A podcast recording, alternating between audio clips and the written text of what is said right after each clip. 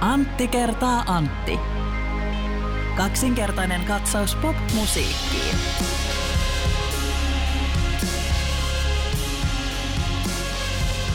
Antti, sinä tunnet uuden musiikin, mutta myös vanhan musiikin, ja näin ollen oletan, että sinä tiedät klassikko underground-jäbän M.A. Nummisen. Kyllä. Ja hei, tähän väliin, ennen kuin mennään tähän itse pihviin, niin kysynkin sinulta, että millä nimellä sä kutsuisit, jos M.A. Numminen olisi tässä, niin tuttavallisesti Mauri vai virallisesti Numminen vai sanoisitko, että hei M.A., istupaan tähän? No mä varmaan sanoisin Mauri Antero. Mauri Antero, okei. Okay. Joo, musta on jotenkin niinku kiva. Mauri Antero, mä arvostan Mauri Antero vanhempia, että olet ottaneet tällaisen nimen, koska musta se jotenkin sointuu. Okay. Hei Mauri Antero, mitä sulle kuuluu? Se on itse varmaan hyvä. Hän joskus sanoi haastattelussa, että ne ihmiset, jotka haluavat esittää tuntevansa hänet hieman paremmin kuin tuntevatkaan, niin sanovat häntä Mauriksi. Niin, hei Mauri, tuu tänne näin. Minä en itse tiedä, mitä vastaisin tähän. No, mutta M.A. Numminen, tietysti hän on tehnyt hirvittävän, oikein mainittavan uran musiikin tekijänä ja kääntäjänä ja totta kai tällaisena taideaktiivina. Mutta että hän on nyt myös tehnyt uuden pori-rock-henkisen version klassisesta joulubiisistään. Tiedätkö, mikä sen biisin nimi on? Ai, en tiedä. Kohta tiedän. Joulupukki puree ja yö.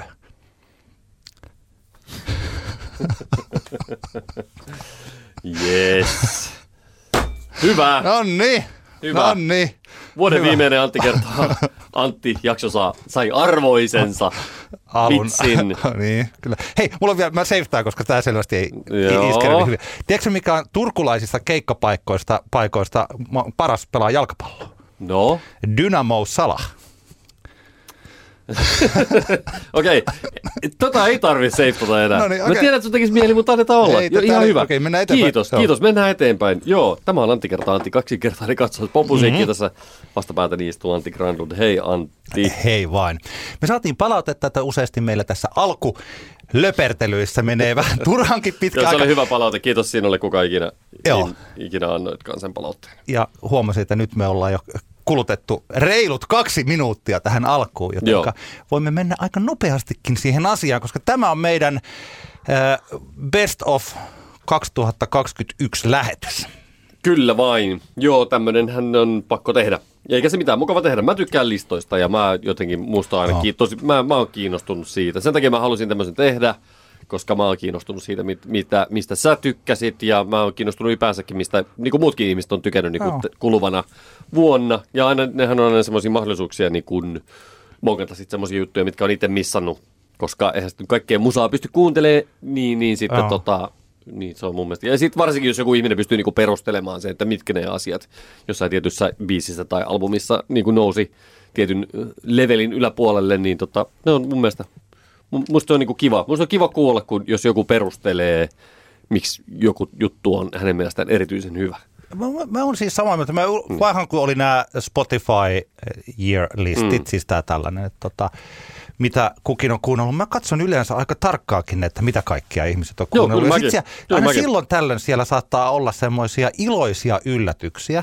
Nyt esimerkiksi Mäntysaaren Jussi, muun muassa Access All Areas -podcastista, 4 medialta, niin oli kuunnellut Bon Iveria paljon. Ja mä ilahduin sillä lailla, koska Bon Iver on tietysti mun yksi tämän menneen vuosikymmenen suosikki-tekijöitä näin ylipäänsä.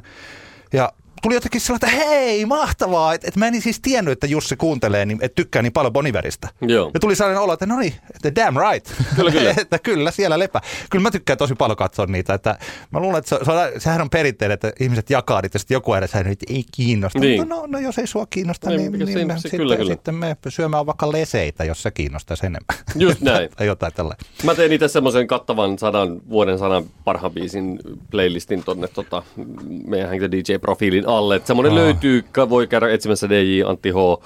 Mikähän sen soittolistan nimi nyt katsotaan oikein, 2021 by Antti H. Sen niminen playlist löytyy. Siellä on 100 biisiä, mä valitsin niin kuin tältä vuodelta sillä ajatuksella, että yksi biisi per artisti. Ja musta on niin kuin kiinnostavaa. Mä ainakin podcastimme kuuntelin ja loistava DJ Aki Kulmajärvi, eli Kulmisjärvi on kasannut oman tämmöisen top 100 vuosilistansa Spotifyn kanssa ja ne on aina huippuja. Huippuja tykkään kuunnella kyllä. Joo. Me tehdään sillä lailla, että me ollaan siis nyt molemmat tätä varten valittu. Meillä on top 5. Ja sen takia, että näitä kategorioita on 4 ja puhujia on 2, niin meillähän yhteensä on sitten 40, joo, eli 20 biisiä ja 20 albumia. Me ei olla paljastettu näitä toisillemme. Eli täällä olisi perin outoa, jos tässä ei olisi yhtään päällekkäisyyttä, mutta katsotaan, että kuinka paljon on niin ja kuinka paljon ei. Me tehdään sillain, että me otetaan ensin ulkomaiset albumit, sitten ulkomaiset biisit, sitten kotimaiset albumit ja viimeiseksi kotimaiset biisit. Ja totta kai tällainen countdown-järjestyksessä aina 5:sta 1:een vuoron perään. Kyllä vain, justiin sillä tavalla. Lähdetäänkö suoraan liikkeelle? Lähdetään liikkeelle. Ulkomaisista albumeista. Mikä on Antti Hietalan ulkomaisten albumien vuonna 2021 sijalla 5? No mulla on kiinalaisartisti Yu Su, eli YUSU ja sen Yellow River Blue-albumi. Törmäsin Yu Su-artistiin jonkun tämmöisen niin kuin Musat-sinen kautta.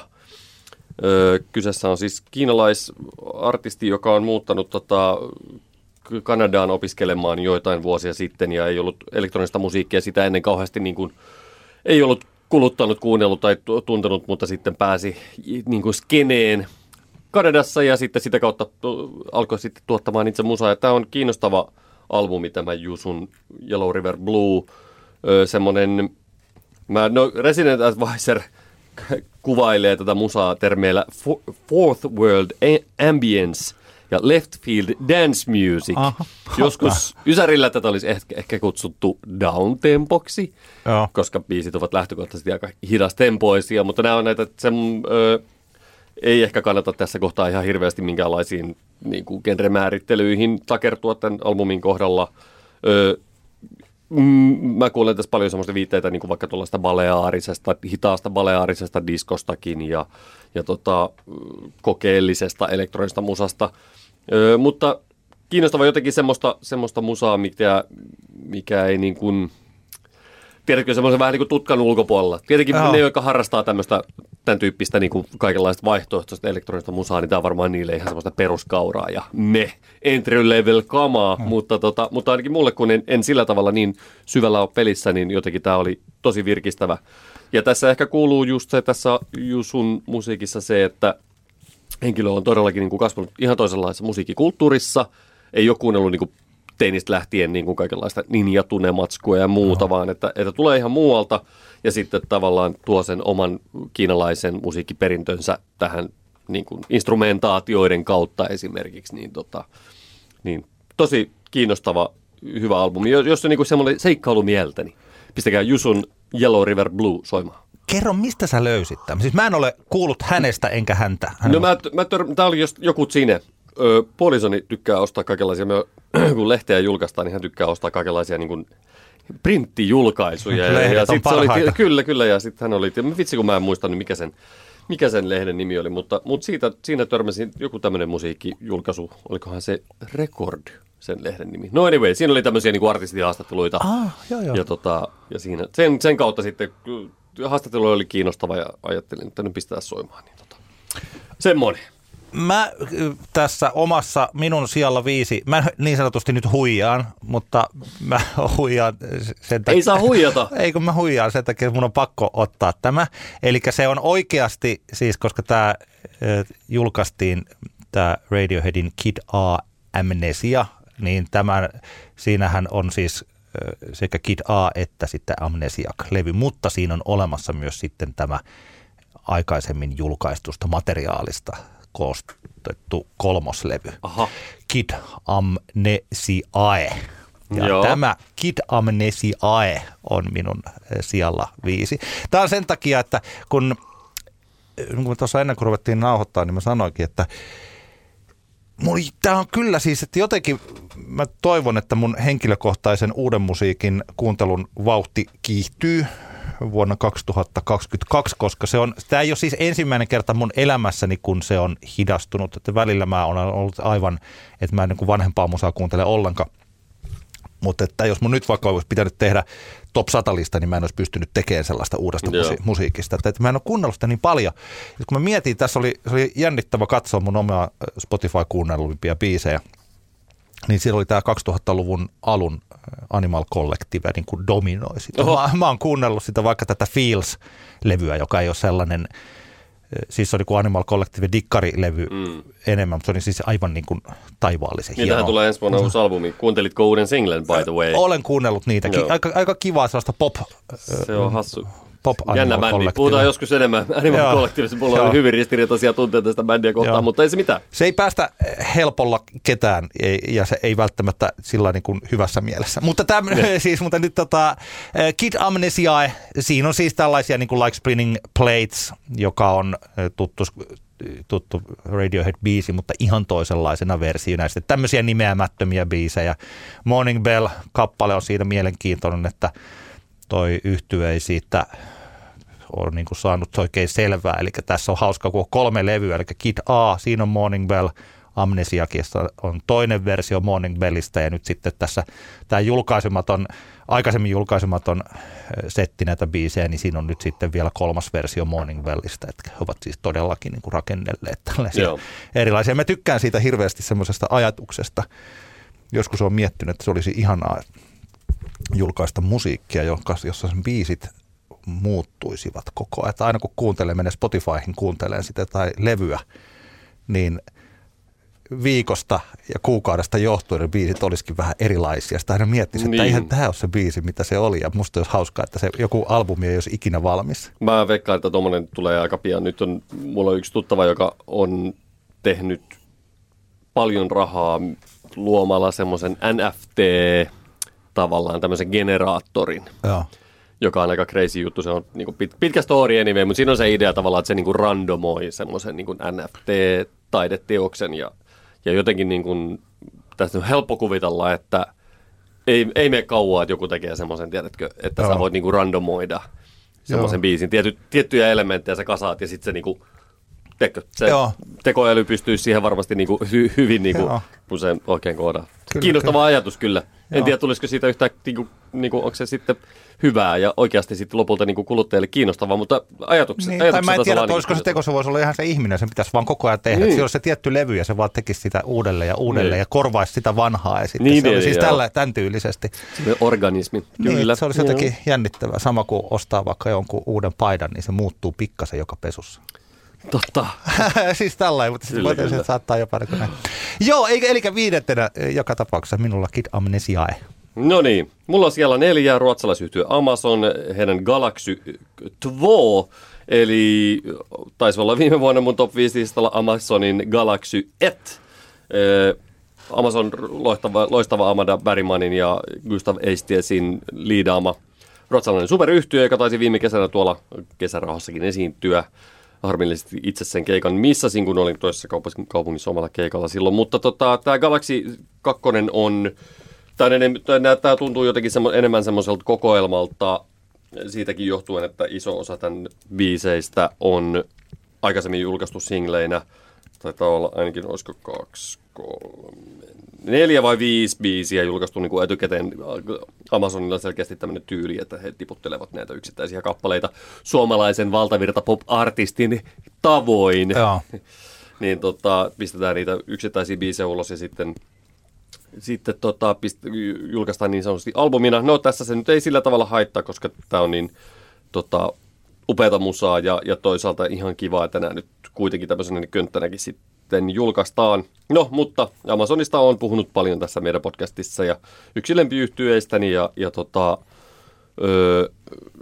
ihan hyvinkin tasalaatuinen yhtye niin kuin tuotannon puolesta, jos miettii tuosta Sky City 2015 debyytistä, joka on nerokas. Galaxy 1 muuten tuli 2019 ja nyt sitten tämä Galaxy 2, eli 3 täyspitkä albumia, kaikki todella laadukkaita. Taiteellista pop-musiikkia semmoisella ruotsalaisella niin kuin itseluottamuksella ja näkemyksellä vahvasti jossain siellä Fleetwood Macin ja kumppaneiden vanavedessä.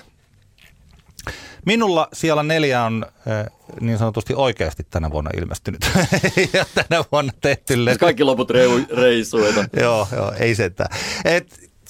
Tällainen artisti, mä ihastuin tähän, tämä on tainnut olla joskus viime keväänä, oli Best New Trackinä Pitchforkissa. Oletko kuunnellut yhtiötä nimeltä Illuminati Hotties? Joo, sehän on se niiden, se Cheap Shoes on ihan vuoden parhaita biisejä. Joo. Oli hyvin se... lähellä, paljastetaan nyt tässä kohtaa, että ei päässyt mun top 5 biiseihin, mutta oli hyvin lähellä. Mulla siis oikeastaan, mulle tämän, ja siis mulla siis tämä levy ilmestyi nyt ihan tässä syksyllä joskus.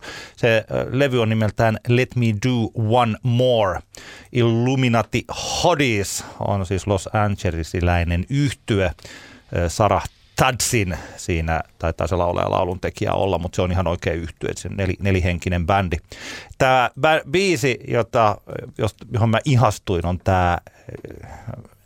siis kirjoitetaan, tämä on se ärsyttävästi nimetty, ja nyt mä en muista, mitä se missä lauletaan se no, joo. ai. Se kirjoitetaan siis MOAYA. Joo. Ja tämä kappale olisi itse asiassa voinut, se ei ole mulla tuolla niin kuin parhaissa biiseissä, mutta että, koska mä ajattelin, että levitetään vähän siis tällainen, mutta tämä koko levy on sitten tässä mun niin kuin 4. Hauskaa, siis tämähän on kitararock-musiikkia, sellaista... Joo.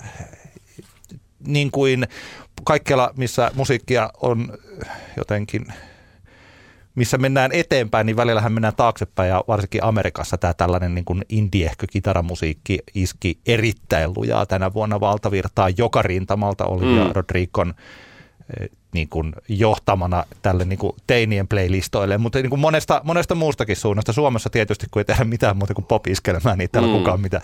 Mun mielestä tosi outoa näin välihuomautuksen, että suomalainen musabiisni, se ei tähän ihan niin kuin supervaltavirtatrendi ole tarttunut millään Niinpä. Tavalla.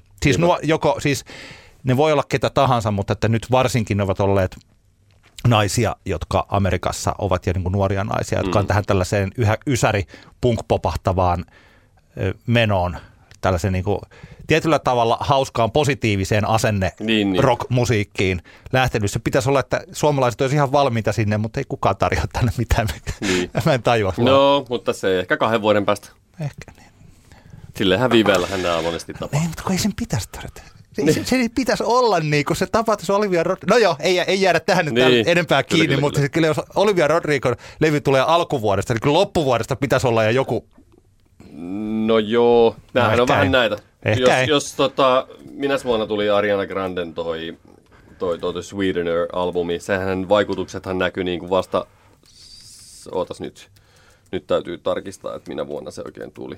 Koska senhän vaikutushan näkyy vasta huomattavasti myöhemmin 2018 elokuussa. Ja 2020 oli tavallaan se vuosi, jolloin niin kuin Suomen valtavirta pop-tuottajat oli silleen, hei muuten tämä Ariana Grande Sweetener kannattaa kuunnella, että todella uraa uurtavaa kamaa. No niin, nyt menee vähän ketuilun puolelle. Ei, mutta se on totta, niin. Siis se on totta, koska perkele, joo. Koska se yleisö kuuntelee. Meillä on niinku vaikka meidän lapset kuuntelee, niinku, ne, jos siellä plärää niinku TikTokkejaan, että kohta se punk-pop-juttu ja tämä tällainen on ehkä jo ohitte. Kyllä. Ja sitten täällä vasta niin kuin eikö jumalauta? Semmosta se on. Niin. Täällä me ollaan pieni maa maailman nurkassa ja trendialat tulee vähän myöhässä tänne. Mut kun ennen mulla on semmoinen olo. Ei ole ennen ollut paremmin. Joskus tässä oli se pieni aikaikkuna, kun tuntuu, että me ollaan jotenkin siinä. Ei, se saat olla hetken semmoinen niin kuin harha, joka syntyi jostain Vestan debyyttialbumista. Tiedätkö? Se oli semmoinen hetkellinen vaan. Se harha meni ohi. Se oli vain harha. Näin unta vain. Mä annan tällaisen kotitehtävän, tai siis tällaisen tehtävän nyt, kun kuunnellaan tätä podcastia, että jokainen pausettaa tämän hetkeksi, menee, jos on lähellä vaikka suihku, riisuu itsensä alasti, menee sinne suihkuun. Ja itkee. Joo, laittaa kylmää vettä ja kun mielellään makaa sinne kaakelilattialle tai muovimaton päälle ja nyyhkyttää tätä suomalaisen musiikin tilaa. Jos on mahdollista, niin samalla voi vaikka ahmia suklaata. kyllä. Ja sitten palaa takaisin tähän kuuntelemaan. Joka tapauksessa mennään posin kautta tästä eteenpäin. Siis Illuminati Hottiesin Let Me Do One More-albumi on minun siellä 4 loistavalle. No niin, mulla on siellä 3 albumia, jota tuossa nostelin tuossa meidän Älä nuku tämän osiossakin vain hetki sitten, muutama jakso sitten. Eli ruotsalainen, jälleen kerran Ruotsista kajahtaa Dina Ögon, mahtava bändi, joka kuvailee itseänsä. Mitkä ne oli taas Fleetwood Mac mainittu. Fleetwood Macin, Eric Bien, Ragibin ja Kruangbinin yhdistelmä obskuurien Motown-singlejen höystämänä. No, siltähän tämä pitkälti kuulostaa. Kruangbin on ehkä se lähin vertailukohde, mutta sillä erolla, että Dina Ögon selkeästi niin kuin haluaa myös kirjoittaa niin kuin biisejä. Että Kruangbin, niin ihana bändi kuin se onkin, niin välillä tuntuu, että ei heitä niin kuin semmoinen säkeistökertsi ajattelu kauheasti nappaa, mikä on ihan ok. Kruangbin saa olla just semmoinen kuin on, mutta ehkä silloin, niin kuin silloin Flow-keikallakin tuli, itse koin, että jossain tilanteessa se tekee siitä musasta ehkä vähän tylsää, että biiseissä ei ole silleen niin kuin rakennetta. No anyway, Dina Ögonilla on, ja tämä on mahtava albumi, löysää, lievää psykedeliaa ja semmoista niin kuin hyvin aurinkoista musaa. Ja sillä, jos tähän niin kuin joulukuun synkkyyteen, loskaisen synkkyyteen haluaa pilkahduksen ruotsalaista positiivisuutta, niin pistää Dina Ögon albumin soimaan.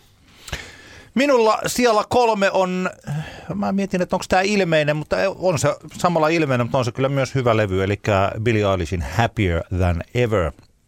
Mielestäni Billie Eilish onnistuu pysymään tällainen suosittuna ja musiikillisesti jotenkin erossa sitten muista musiikin tekijöistä. Siitä huolimatta, että hänen keinonsa, eli tällainen ASMR-laulu ja sitten supermatalat bassotaajuudet. Ja siis tämä on jotenkin, että se tuntuu, että muut karavaanit ovat ottaneet sen niin haltuunsa tosi sellainen, paitsi tietysti jossain tietyssä maassa, joka on täällä Skandinaaviassa. Kiitos. Niin täällä ehkä ei. Tässä on tosi hienoja levyjä. Kun me biisejä mä aluksi kuuntelin, tai silloin nyt oli jotenkin sellainen olo, että tämä ei ole nyt lähellekään niin hyvä kuin se ensimmäinen levy. Mutta kyllä mä pidän tästä. Toki tähän saattaa vaikuttaa myös sellainen, että Billie Eilish on sellaisia artisteja Daft Punkin ohella, josta minä ja mun aino tyttäreni molemmat pidetään. Että me voidaan autossa tai kotona kuunnella ja molemmat jamitella, niin sen takia myös tässä on sellainen, tollaiset asiat vaikuttaa siihen, että mitä tulee kuunneltua ja myös siihen, että mistä sitten, mille antaa niin kuin itselleen mahdollisuuden pitää ja syventyä johonkin levyyn. Joo, hauskaa, että kun tässä on tämä Oxytokin-niminen biisi tässä albumilla, niin täytyy tässä kohtaa mainita, että yksi ehdottomasti vuoden parhaita TV-sarjoja on Disney Plusasta löytyvä Dope Sick, joka on aivan perkeleen hyvä. Ihan jo sen takia kannattaa melkein se Disney Plus ottaa. Kertoo siis Yhdysvaltojen opiaatti. Tosi tapahtumiin perustuva fiktiosarja, siis Yhdysvaltojen tästä opiaattia, Sacklerin perheen Purdue Pharma lääkemafiasta. No anyway, mentiin sivuraiteille, mutta pitipä mainita, että aivan upea sarja, kannattaa katsoa, todella hyvä. Anyway, mulla siellä 2 vuoden albumeissa on mielestäni vuoden paras rap-albumi, eli alkuvuodesta tullut J. Colein The Off-Season. Sitä kritisoitiin jossain kohtaa, että se yrittää liikaa olla semmoinen tavallaan vakavasti otettava rap-kaanon albumi. Ehkä se, miksi jonkun verran sillä tavalla vastaan otettiin, siis menestysalbumi toki, mutta ehkä niin kuin kriitikot ehkä koki, että se on semmoinen niin. Johtuu varmaan siitä, että se on tavallaan tämän tyyppistä räppiä kuitenkin suhteellisen vähän valtavirrassa tehdään, että ei ole, niin kuin tässä, tämä estetiikka on hyvin muuta kuin päivän pinnalla oleva trap tai drill-meininki, eli kyllä tämä menee sinne vahvasti sinne niin kuin Nas ja kumppanit ysäri New York-kaanoniin, mutta mun mielestä todella. Niin, J. Cole on MC-nä ihan aivan vertaansa vailla mielestäni tällä hetkellä Jenkki MC:stä ja tämä on hyvä, kiinnostava albumi ja vielä niin kuin poikkeuksellisesti jotenkin tämän albumin mittakin pysyy silleen niin kuin järjellisenä versus vaikkapa Donda esimerkiksi, niin tässä on niin kuin, silleen, pystyy kuuntelemaan tämän semmoisena kokonaisuutena yhdellä istumalla, ja olen samaa mieltä kaikkien niiden kanssa, jotka sanoisivat, että eihän niitä albumeita ole pakko kuunnella alusta loppuun. Billie Eilishin albumi on mun mielestä esimerkiksi liian pitkä, mutta kyllä mun mielestä se on niin kuin hauskaa. Mä niin kuin tässä, kun mä arvioin näitä albumeita, mä mietin myös sitä, että onko se semmoinen kokonaisuus, että tavallaan siitä syntyy semmoinen eheä paketti, onko se sitten puoli tuntia vai 75 minuuttia vai paljonko, niin mun mielestä esimerkiksi J. Colein The Off-Seasonin albumin eduksi laskettakoon se, että se mitta on semmoinen, siitä muodostuu mielestäni hyvä albumi. Minulla sijalla 2 on levy, jonka nyt huomasin, että se on kyllä melkein joka ainoasta paikasta tällaisista end of year -listoilta, niin ei ole sinne päässyt, eli sitä ei ole pidetty ollenkaan niin paljon kuin mitä mä sitä pidän. Eli James Blakein Friends That Break Your Heart-albumi, se ilmestyi kanssa tässä syksyllä, ja mun suhteeni James Blakeen on ollut tosiaan kahtiajakoinen, eli että silloin kun tuli tämä Limit to Your Love ja ne ensimmäiset EP:t ja se sellainen kokeellinen materiaali, niin mähän hurahdin James Blakeen ihan täysin. Ja mä nimenomaan, mitä enemmän siellä oli suhinaa ja rikottuja lauluraitoja ja siis sellaista, joka niin kuin aika isolle osalle ihmisiä varmaan täysin kuuntelukelvotonta matskua, niin mä niin kuin rakastin sitä ja kuuntelin ja yritin joskus saada, että mitäs mieltä oot tästä, soittaa jollekulle, ja kukaan ei oikein hiffannut sitä. Ja sitten sitä, jotenkin tässä niin kuin vuosia sitä välistä niin putosi kokonaan pois. Esimerkiksi silloin, kun James Blake, me joskus puhuttiinkin tästä, kun James Blake oli Flowssa, oliko se nyt sitten 2018 vai 2009, taisi olla peräti 2019, niin En mä edes kattonut. Mä oltiin siinä kun se teltan ulkopuolella, kun James Blake siinä esiintyi. Ei mua edes kiinnostanut se. Joo. Ja nyt sitten kun tuli näitä muutamia uusia biisejä, niin jotenkin mä nyt sitten niihin ihastuin ihan täysiä. Ja tää levy on ehkä tällainen, mä ymmärrän, että tää ei ole sellainen kriitikkolevy, koska tää on perinteinen laulaja, lauluntekijälevy, tässä on balladeja ja sillä lailla, että tämä ei ole sellaista musiikkia, johon yleisesti jokais sen takia, niin kuin Billie Eilish on tietyllä tavalla tällainen levy, että se, jos harrastaa musiikkia tai suhtautuu intohimoisesti tähän tai jopa niin kuin ammatikseen, niin Billie Eilishin levy on sellainen, joka on niin kuin pakko kuunnella ja siitä tietyllä tavalla, niin kuin, ja sitten on olemassa tiettyjä muita, koska se on niin kuin suosittu. Ja sitten on olemassa tiettyjä sellaisia levyjä, jotka ehkä kurottaa johonkin suuntiin, niin sitten sellaiset levyt pärjää tällaisilla listoilla. Ja tämä on ehkä enemmän tosiaan mulle niin kuin sillä lailla henkilökohta, jota jotenkin mä koen tämän koko levyn hirveän läheiseksi itselleni, ja sen takia se on mulla siellä 2. Joo, no siis näkisin, että James Blakeillä on sama tilanne kuin omalla listaykkösellä, eli The War on Drugs -yhtyeellä, joka, että tavallaan se semmoinen, eihän tätä War on Drugsin I Don't Live Here Anymore -albumiakaan millään niin kuin kriitikkojen top-listoilla näy, vaikka esimerkiksi Pitchfork antoi sille hirveän hyvät pisteet, mutta nekin varmaan vuoden päästä julkaisee, että hei, oikeastaan me ei tykkää tästä War on Drugsin -albumista näin paljon. Mutta siis tällaiset artistit, jotka on jo niin kuin julkaissut levyjä ja ne on käynyt sen niin kuin haippipiikin jossain kohtaan, ja ne, niin tavallaan se kriitikoiden tehtävähän on sitten niin kuin siirtyä jo uusiin ja kiinnostaviin ja jännittävimpiin asioihin, eli näitä ei tarvitse sillä tavalla nostaa, ja se on ihan fine, mutta mun mielestä War on Drugsin I Don't Live Here Anymore on upea albumi, se ei ole täydellinen albumi, se ei ole War on Drugsin paras albumi, mutta se on silti mielestäni vuoden paras ihan jo sen takia, että oikeastaan tonne niin kuin, no niin, tää on 10 biisin albumi, joista 6 biisiin asti, eli albumin nimibiisiin asti tää on niin kuin täydellistä.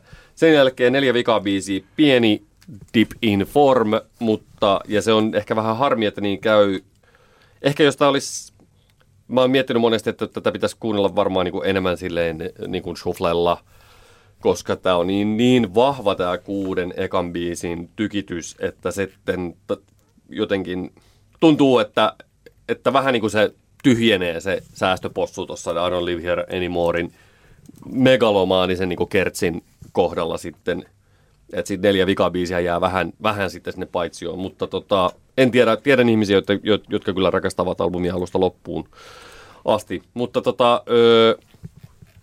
mun mielestä I Don't Live Here Anymore-albumilla on tällaista niin kuin, se on niin kuin rockmusiikki, vaikka se pohjaa tosi vahvasti sinne edelleenkin Bob Dylanin ja Bruce Springsteenin niin kuin laarilla ollaan silleen täysin häpeilemättä. Ja nyt on tullut ehkä vielä vähän enemmän tuollaista niin kuin hard rock-vibaa tähän. Bryan Adamsia ja ehkä jopa kovasti rakastamaani Aerosmithia siellä niin kuin kuuluu siellä jutussa.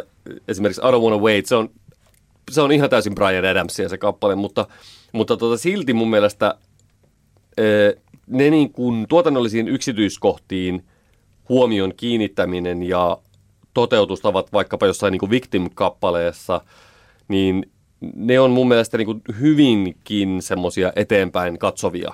Et mun mielestä se, mikä tässä on niin kuin hienoa, on se, että vaikka tämä biisit ja ehkä tekstien kirjoitustapa ja perus semmoinen estetiikka tulee sieltä niin kuin retrolaarista, nostalgialaarista, niin silti tämä toteutustapa ei millään tavalla ole semmoinen niin kuin nuhanen tai pierunhajunen.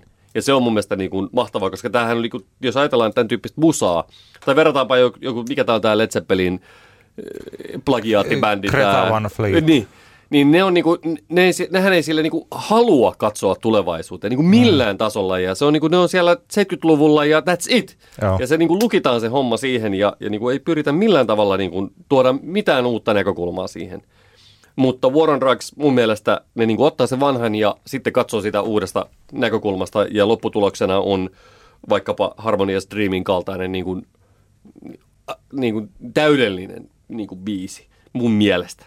Niin sen takia War on Drugs, I Don't Live Here Anymore, mielestäni vuoden paras ulkomainen albumi. Tämä kategoria päättyy hyvin siinä mielessä, että nyt kun mä lopulta sitten olen saanut kuunneltuakin tätä levyä, niin se on myös mulla. Ja se, mitä voisin ehkä lisätä vielä tohon, on, se on hauska homma, että kun mä tietysti tässä niin kun, päivätyön puolella, Radio 957, että kun me soitetaan sillä, kun valtaosa tulee 80-luvulta, varmaan yli puolet soitetusta musiikista on 80-luvulta, ja siitä noin puolet on sitten juuri näitä bändejä, mitä mainitsit, niin kuin Bryan Adamsit ja Aerosmithit ja Bruce Springsteen ja sellaiset. Siis, että tulee kuunneltua siis sitä musaa aika paljon sillä että se, että mä luulen, että se on mulla niin kuin ytimessä paljon enemmän kuin monella muulla, joka saattaa kuunnella välillä Bruce Springsteenia, mutta ei ole niin kuin sillä, että ei joka päivä tule joku Bruce. Mä kuulen varmaan joka ainoa työpäivä, mä kuulen jonkun Brucen biisin ja jonkun Bryan Adamsin biisin ja siis näin. Ja suurin ero The War on Drugsin ja näiden niin kuin kasarijättiläisten kanssa on mun mielestä se, varsinkin niin kuin Aerosmithin ja Bryan Adamsin on se, että tässä on joku semmoinen ikuinen melankolisuus siinä War on Drugsissa. Jopa kaikista positiivisimmillaan sinne tuntuu, että siinä on joku sen. Brucellahan on kanssa siis tällaista niin kuin, siis sitä melankoliaa mukana, mutta että vähän eri tavalla, että Brucella on sitten myös paljon sitä sellaista erittäin, melankolinen musiikki voi olla tosi nostattavaa ja usein onkin. Siis sillain, että se surumielinen musiikki voi saada sellaisen tunteen, että pääsee sitä omasta surustaan vaikka ylöspäin. Siis on ihan mahdollista. Ja niin kuin tapahtuu jatkuvasti. Mutta että tällainen, että Brucella on niin kuin tosi paljon, siis mä mietin, että tulee mieleen vaikka joku Bruce tällainen radiostandardi Glory Days, niin on vaikea kuvitella, että ihan sellaista biisiä voisi tulla niin kuin War on Drugsilta. Niin, ehkä siinä olisi ainakin joku mollisointu johonkin niin Bridgeen sitten upotettu. Että Bruce käsittelee, niitä, jotka tietää Glory Days, niin siinähän kuitenkin ei lauleta kunnian päivistä, vaan siinä lauletaan siitä, että kuinka tylsää on, että kuinka niin kuin surullinen tilanne on se, että jos menee baariin ja tapaa vanhan high school-kaverinsa ja se ei tee mitään muuta kuin jauhaa niistä entisistä niin kuin kunnian päivistä. Kyllä. Ja se Brucen hauska sellainen twist, tai niin kuin kyky nähdä tällaisia asioita, mutta se biisi on kuitenkin sellainen, että sitä voi kuunnella tuolla, että ei tajua, että mistä se kertoo, kun ajattelua, että no, mutta mun mielestä sellainen tietty surumielisyys on The War on Drugsin musiikissa on jatkuvasti läsnä. Se on ihan totta, kyllä. Ja se tekee siitä jotenkin tosi sellaista, se tämä ei ole yhtään niin kuin sellaista hitikästä kuin nämä jotkut nämä verrokit. Mm. Mutta sitten kun tähän tosiaan pääsee sillain mukaan, niin tämä on sillain, en mä tiedä, tähän huomaan, että näihin biiseihin sitoutuu tosi vahvasti. Niin. Kyllä. Joku semmoinen. Tämä on tosi hieno levy kyllä ja mä ymmärrän myös ton, että se on, en mä tiedä onko se ongelma, se on niin miten maailma menee, että kun se sellainen The War on Drugs, jos heillä ikinä tai vallankumousta on ollut, niin se tietyllä tavalla on niin kuin tapahtunut. Niin. Ja silloin useasti on vaikeampaa niin kuin intoilla jostakin, kyllä. Jos ajattelin, no, se on niin kuin sellainen The War on Drugs-albumi, niin. Että se on tosi hyvä levy, mutta se ei ole välttämättä niin paras. Niin sitten jotenkin ajattelee, että se ei olisi yhtään, en mä tiedä. Niin, ja sitten se on kuitenkin, jos miettii noita nykyään varsinkin, tai monia niin kuin julkaisuja, nettijulkaisuja, jotka tekee näitä vuosilistoja, nehän on kuitenkin samalla vähän semmoisia, niin halutaan sisäänkirjoittaa semmoinen jokinlainen statement. Joo. Niihin niin kuin vuosilistauksiin. Niin sehän on ihan päivänselvää, että et sä niin kuin, tai tavallaan, että jos sä niin kuin rakennat sen sun statementin niin kuin James Blakea ja War on Drugsien niin kuin ympärille, niin se saattaa hyvin lipsahtaa sellaiseen niin kuin maailmaan, jota mihinkä harva julkaisu haluaa profiloitua nykypäivänä, eli valkoisten keski-ikäisten miesten niin kuin musaan. Ja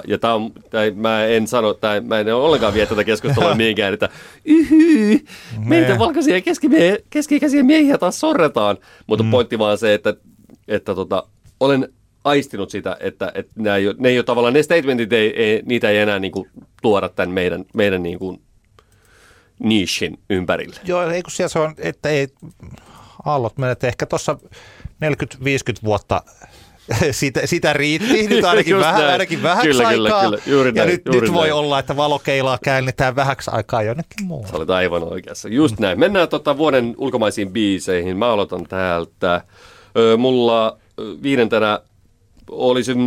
oli Pink Panthersillä olisi ollut aika montakin biisiä, jotka tähän 5. olisi napsahtanut. No, laitoin kuitenkin Passionin, joka oli oma ensikosketus artistin musiikkiin. Kyseessä siis brittiläinen tämmöinen TikTok-maailmasta esiin noussut nuori tuottaja, joka kivasti mun mielestä ollut tässä pop drum and bass revivalissa niin kuin keskusartistina. Että jotenkin mä pidän todella paljon siitä, että tämä on tyylitajulla tuotettu pop drum and bass kappale ja Pink Panthersilla on näitä aika monta, joista Passion on paras ja piristävää musiikkia ja kiinnostavaa. Ihan niin kuin omalle listalle tämä albumi, mikäs tämä Pink Panthersin albumi nyt oli nimeltään To Hell With It. Ihan omalle top 5 listalle se ei tässä nyt päässyt, mutta biisinä nostan Passionin kuitenkin 5.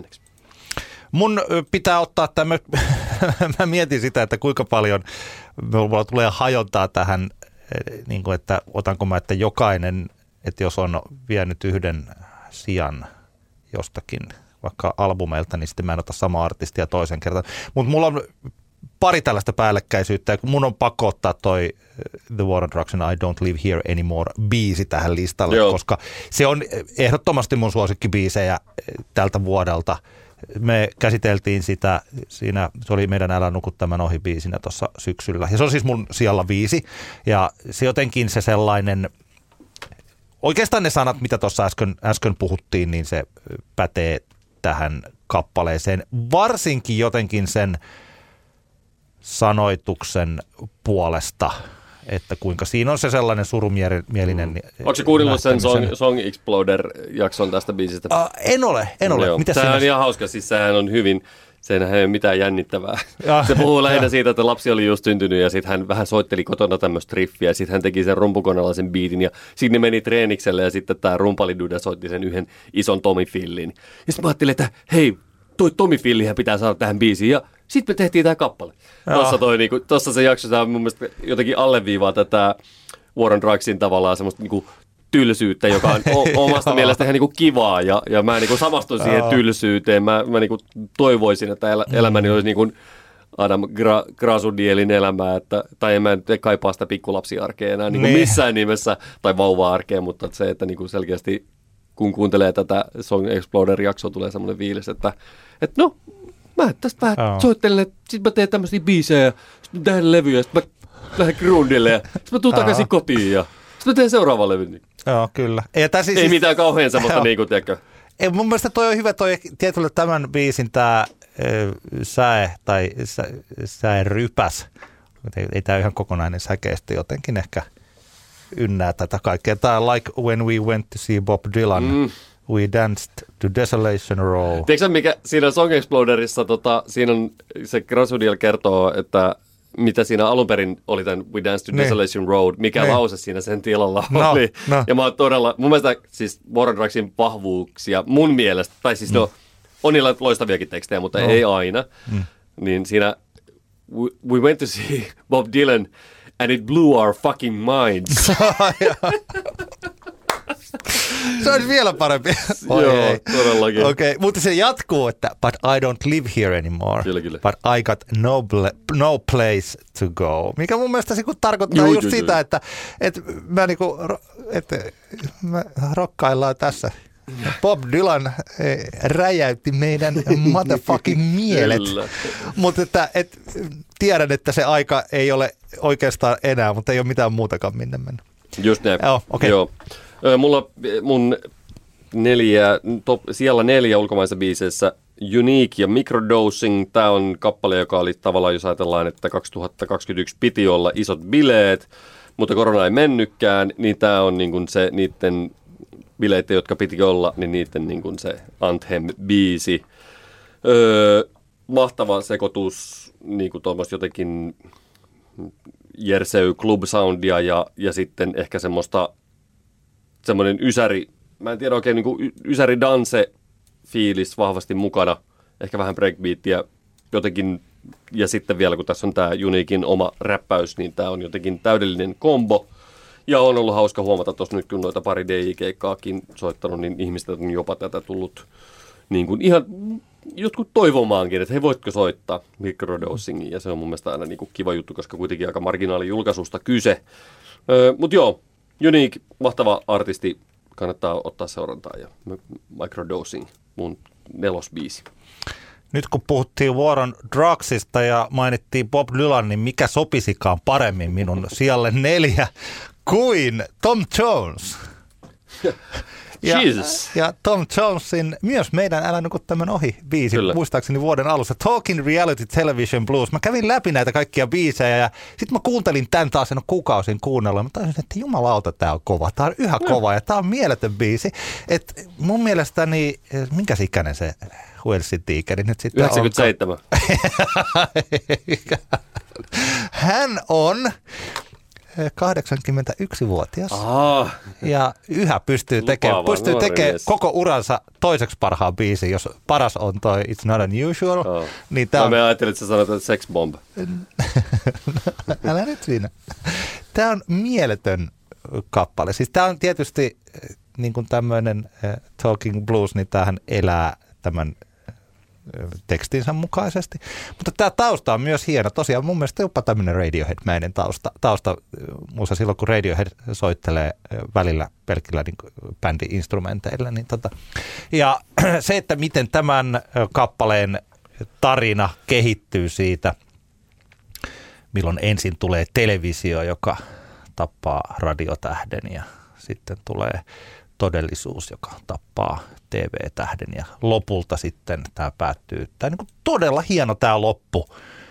Then a show called The Apprentice came on and pretty soon an old man with a comb over had sold us the moon. We stayed tuned in, now here we are, reality killed by a reality star. I got the talking blues. Kerro niille, Tom Jones. Ihan täydellinen tällainen. Mietitään tätä meidän. Että okei, tässä tietysti isketään siihen Donald Trumpia tällaisen alternative facts-maailmaan ja sellaiseen. Mä tässä kuuntelin tätä näin vuosi suurin piirtein tämän biisin julkaisun jälkeen. Tämä oli tosiaan ihan niin kuin vuoden ekoja biisejä, joista mä innostuin. Ja rupesin mietiskelemään sitä, että kuinka nyt... Ilmeisesti Donald Trumpin joukot ovat siellä jo niin kuin suunnittelemassa uutta vallankaappausta ja Sitten täällä meillä Suomessa tehdään viihdettä, jossa on raiskauksesta tuomitut tyypit tuolla jossain nuorison viihdeohjelmissa ja kyllä, kyllä. Sitten julkikset jossain survivorissa niin kuin, vaikuttaa siltä, että haluatko näiden julkistenkaan olla niin kuin enää missään tekemisissä ylipäänsä ja kaikkea tällä. Ja sitten on se 81-vuotias tyyppi, joka sanoo, että tosi TV-tähti tuhosi todellisuuden. Kyllä, kyllä. I got the talking blues. God damn it. Vielä? Mä voin vielä. Haluan. He voidaan julkistaa semmoinen spesiaali. Ajattelin kertaa Antti spesiaali aiheesta. Aivan mieletön biisi. Yes. Hyvä tamppa. Kyllä. Reality killed by a reality star. Noniin. Yes. Voidaanko mennä eteenpäin? Mennään eteenpäin. Mennään, mutta mietitään silti tätä. Mä luulen, että kaikki kuuntelijat miettii kuitenkin tätä. Meikäläisellä ulkomaiset biisit siellä 3. Leon Bridges, Motorbike. Se oli mun kesän anthemi, upea biisi. Gold Digger Sound-albumikin tuli. Albumi on hyvä, mutta ei mun mielestä mitenkään niinku erityinen sillä tavalla, kun taas tämä Motorbike jotenkin iskee kaikessa niinku ihan uudessaan. Tämmöinen moderni soul.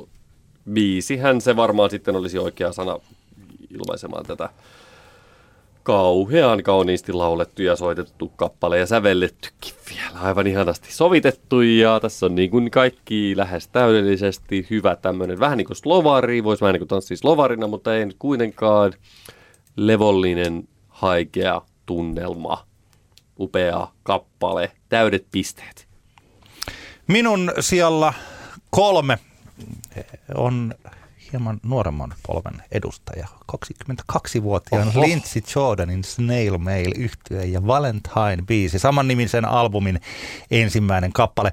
Mä itse otin tämän Snail Mailin Valentinein sen takia, että mulla ei pokeri riittänyt nyt vielä tänä vuonna ottaa sitä Olivia Rodrigon jotain vastaavanlaista nuoren naisen näkökulmasta tehtyä punk-popahtavaa biisiä. Ja sitten mä tästä syystä tällaisena niin musiikkikriitikkona otin sitten Snail Mailin Valentine, niin vaikka käytännössä ne on niin kuin samaa settiä. Elikkä Snail Mailhän on hyvinkin samalla niin kuin kosher tässä mielessä. Joo. Ja hyvin paljon nostettu kaikenlaisissa yhteyksissä. Joo, kyllä. Ja mutta siis jos unohtaa tällaiset mahdolliset pitchforkit ja sellaiset, että mikä on sitten valtavirta nuorisolle ja mikä ikään kuin jollekin indinuorisolle, niin käytännössä tässä on ihan samat keinot, täsmälleen samat keinot kuin siinä jossain, mikä siis ei toi driver's license, vaan se joku good for you. Mikäs se nyt on se? No oli mitä oli. Since you've been gone, Kelly Clarkson. Tässä on se täsmälleen sama ajatus, mutta on hieno biisi.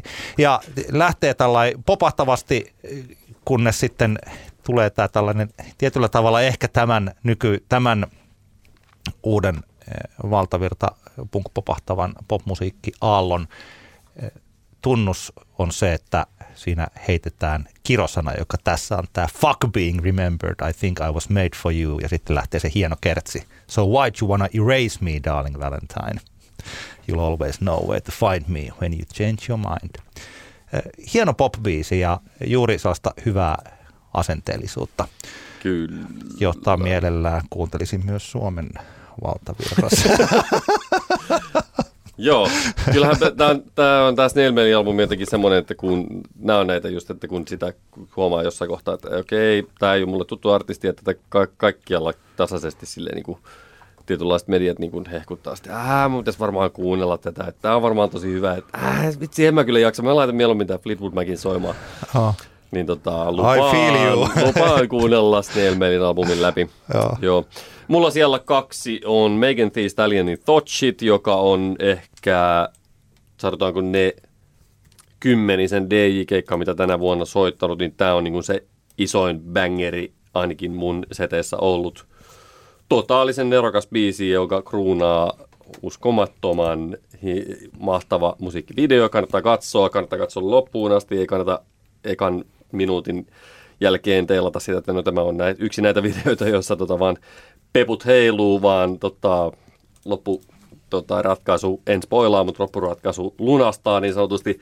Mutta joo, siis paljon on ollut niin kun puhetta tänäkin vuonna taas tästä, että laitettu rinnakkain Cardi ja Megan ja Nicki Minaj. No Nicki Minajhan tavallaan tipahti kaikenlaisten serkun kives salaliittoteorioiden mukaan vähän niin kuin pois tästä niin kuin neuvottelusta tai keskustelusta, että kuka on kovin, koska Nikiä, vaikka niin hieno MC kuin onkin, niin vaikea häntä silleen on tosissaan ottaa, jos tosiaan kaveri uskoo, että hänen serkkunsa kivekset, mitä ne, niille tapahtui, räjähti koronarokotteen takia. Jossain Barbadoksella, no anyway. Joo. Mutta Megan ja Cardi, molemmat kovia, mutta jotenkin ehkä tänä vuonna, jos vertaa Meganin Hot Shitia ja Cardin Appia, joka on ehkä se Cardin kovin isoin biisi tältä vuodelta, niin kyllä tämä Hot Shit on vaan niin kuin next level biisi. Älyttömän tanssittava ja hienosti tuotettu kappale. Ei mitään kauhean uutta auringon alla sillä tavalla, mutta vaan niin kuin oikeastaan semmoinen täydellinen 2021 vuoden tanssittava rap-kappale. Megan Thee Stallion, Hot Shit. Hei, mun pitää kysyä tähän väliin, kun mä huomasin, että toki pikkasen katsoin noita tosiaan eri medioiden näitä best of -listoja, niin mä huomasin, että biisi, jota en ollut kuunnellut ennen tätä laikaa, siis Azealia Banksin Fuck Him All Night näkyy olevan monella listalla. Joo. Ja aika tällainen räävitön panobiisiä, eli kuin all right. Mutta onko toi sellainen biisi, että onko sä vaikka soittanut onko toi niinku, iskeekö toi missään?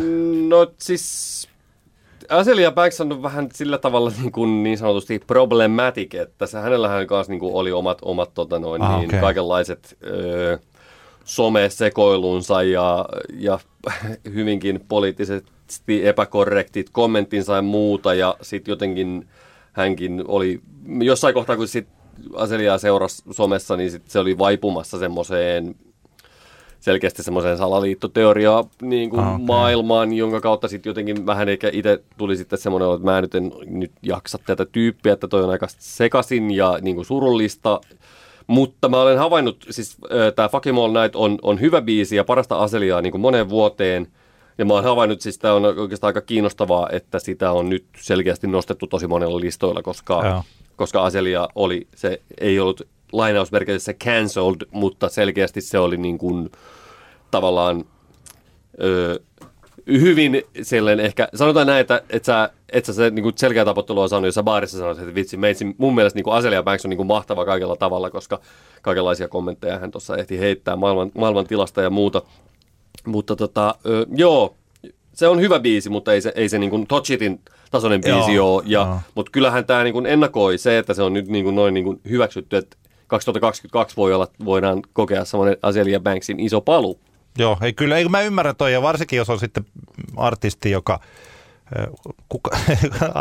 artisti on niin kuin sillä, että en mä tiedä, välillä ehkä laitetaan heidän sanoilleen niin kuin paljon painoarvoa siihen nähden, että ne on niin kuin tosiaan tyyppejä, jotka joutuu vakivalokeilleen. Siis näin. Mutta se on helpompi, jos joku tekee keskinkertaista musaa ja sitten siihen yhdistettynä jotain tuollaista niin kuin someperseilyä, niin sitä helpompi se on jättää täysin niin ja se ehkä liittyy Azelialla, se liittää taas liittyen niin kuin oikeastaan siihen Trump-juttuun, kun hän ilmoittautui niin kuin Trumpin kannattajaksi, tai ainakin jollain tavalla jotenkin, sillä oli joku semmoinen kierre siinä, minkä takia hän sitten niin kuin Bidenia ei halunnut, sitten jotenkin sitten se, kun Banks tuli tunnetuksi niin kuin tämmöisen niin kuin provoiluistaan sekä somessa että keikoilla vittuilui yleisölle ja kaikenlaista tämmöistä näin. Et se niinku vähän niinku kaivoi omaa hautaansa ja sitten se upposi sinne.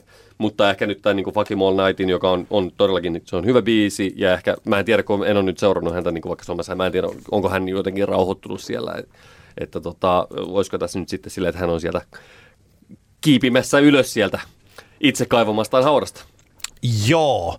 Mulla, millä sijalla me nyt ollaan? Sijalla 2. Joo, mulla on tää koko albumi, Alone, Hey What, olisi voinut olla mullakin levyssä. Itse asiassa voitti Soundikriitikko-pollin. Mikä? Low, L-O-2, Alone, Hey What. Ja mikä oli mielestäni varsin mielenkiintoista. Se on kriitikopolli vai lukijapolli? Kriitikko. No niin, kriitikko. Niin, ja siis toki Lowhan on siis loistavaa musaa tekee, ja niin kuin mullakin tämä Days Like These on mulla kakkosena. Ja siis se on sellaista musiikkia, että sitä on helppo nostaa tällaisille listoille, mutta mulla on ihan yksi erityinen syy siinä on se, että kun tämä kappale on niin jotenkin sillä hauska, se lähtee tällaisella stemmakuorolaululla Ja sitten miettii, että okei, tämä on tässä niin kuin yksinkertaisilla soinnulla tehtävä stemmakuorolaulu. Kunnes siinä niin kuin puolessa välissä, tai vähän ennen puolta väliä sinne, teet onkin erittäin mielenkiintoinen sovituksellinen tai tuotannollinen ratkaisu, että sinne taustalle tuleekin tällaista, ei ihan white noisea, mutta melkein sellaista hälyä. Se kuulostaa, kun mä muistan, kun mä joka kertaa kuulin sen, niin tuli semmoinen olo, niin kuin, että no onpas ihanaa. Joo. Se kuulosti, se olikin juuri sillä tavalla, että, ja mä muistan silloin, että mä soitin sitä vaimolle ja ajattelin, että kuuntele, onko mahtavaa. Ja sitten niin katsoi sillä tavalla, että onko tuossa joku järki, ja mä sanoin, että tässä on just sellainen järki. Vähän samaa kuin mitä puhuin sitä James Blakeista joskus 10 vuotta sitten, siis niin kuin, että tuntuu siltä, että tehdään sellaisia äänellisiä ratkaisuja, jotka on yllättäviä, mutta ei sillä tavalla, että sillä... Mä en oikein osaa selittää, että siinä mennään, niin kuin hypätään jonnekin tiettyyn suuntaan, ja se kuulostaa hienolta, Joo. Se kuulostaa oudolta ja yllättävältä, ja sitten sitä koko biisiä on mahdotonta kuvitella niin kuin, että ilman sitä. Mm. Ja sitten äkkiä se biisi muuntautuukin ihan toisenlaiseksi kappaleeksi. Tämä Days Like These, se on... Se kannattaa vaan kuunnella. Jos ei sitä biisiä ole kuunnellut, niin lähtee kuuntelemaan sitä. Ja mielellään tosiaan jollain hyvillä kuulokkeilla äkkiä, kun se tulee se ensimmäiset, ne kuorot sillä on-off soundin. Se on hieno laulu. Yes. Mulla ensimmäisenä biisi, josta nyt ei tarvi varmaan enempää tässä kohtaa ihan liikaa puhua, eli The War on Drugsin Harmonia's Dream. Joo, albumin paras biisi, bändin top 3 kappaleita, täydellinen kappale. Toivon, että maaliskuisella Helsingin keikalla tämä nostatusväliosa kestää vähintään 10 minuuttia. Se saa kestää 20 minuuttia. Upea. Se akkari, kun tulee, se näppäilyakkari, mikä siinä niin kuin väliosassa tulee, niin hei, morjes! Vuoden paras ulkomainen kappale, The War on Drugs, Harmonia's Dream. Ja mun on pakko nostaa tämä, tai minä ei ole pakko nostaa, siis tämä on mun mielestä paras, tämä on mun eniten kuunneltu kappale tänä vuonna Spotifyssa.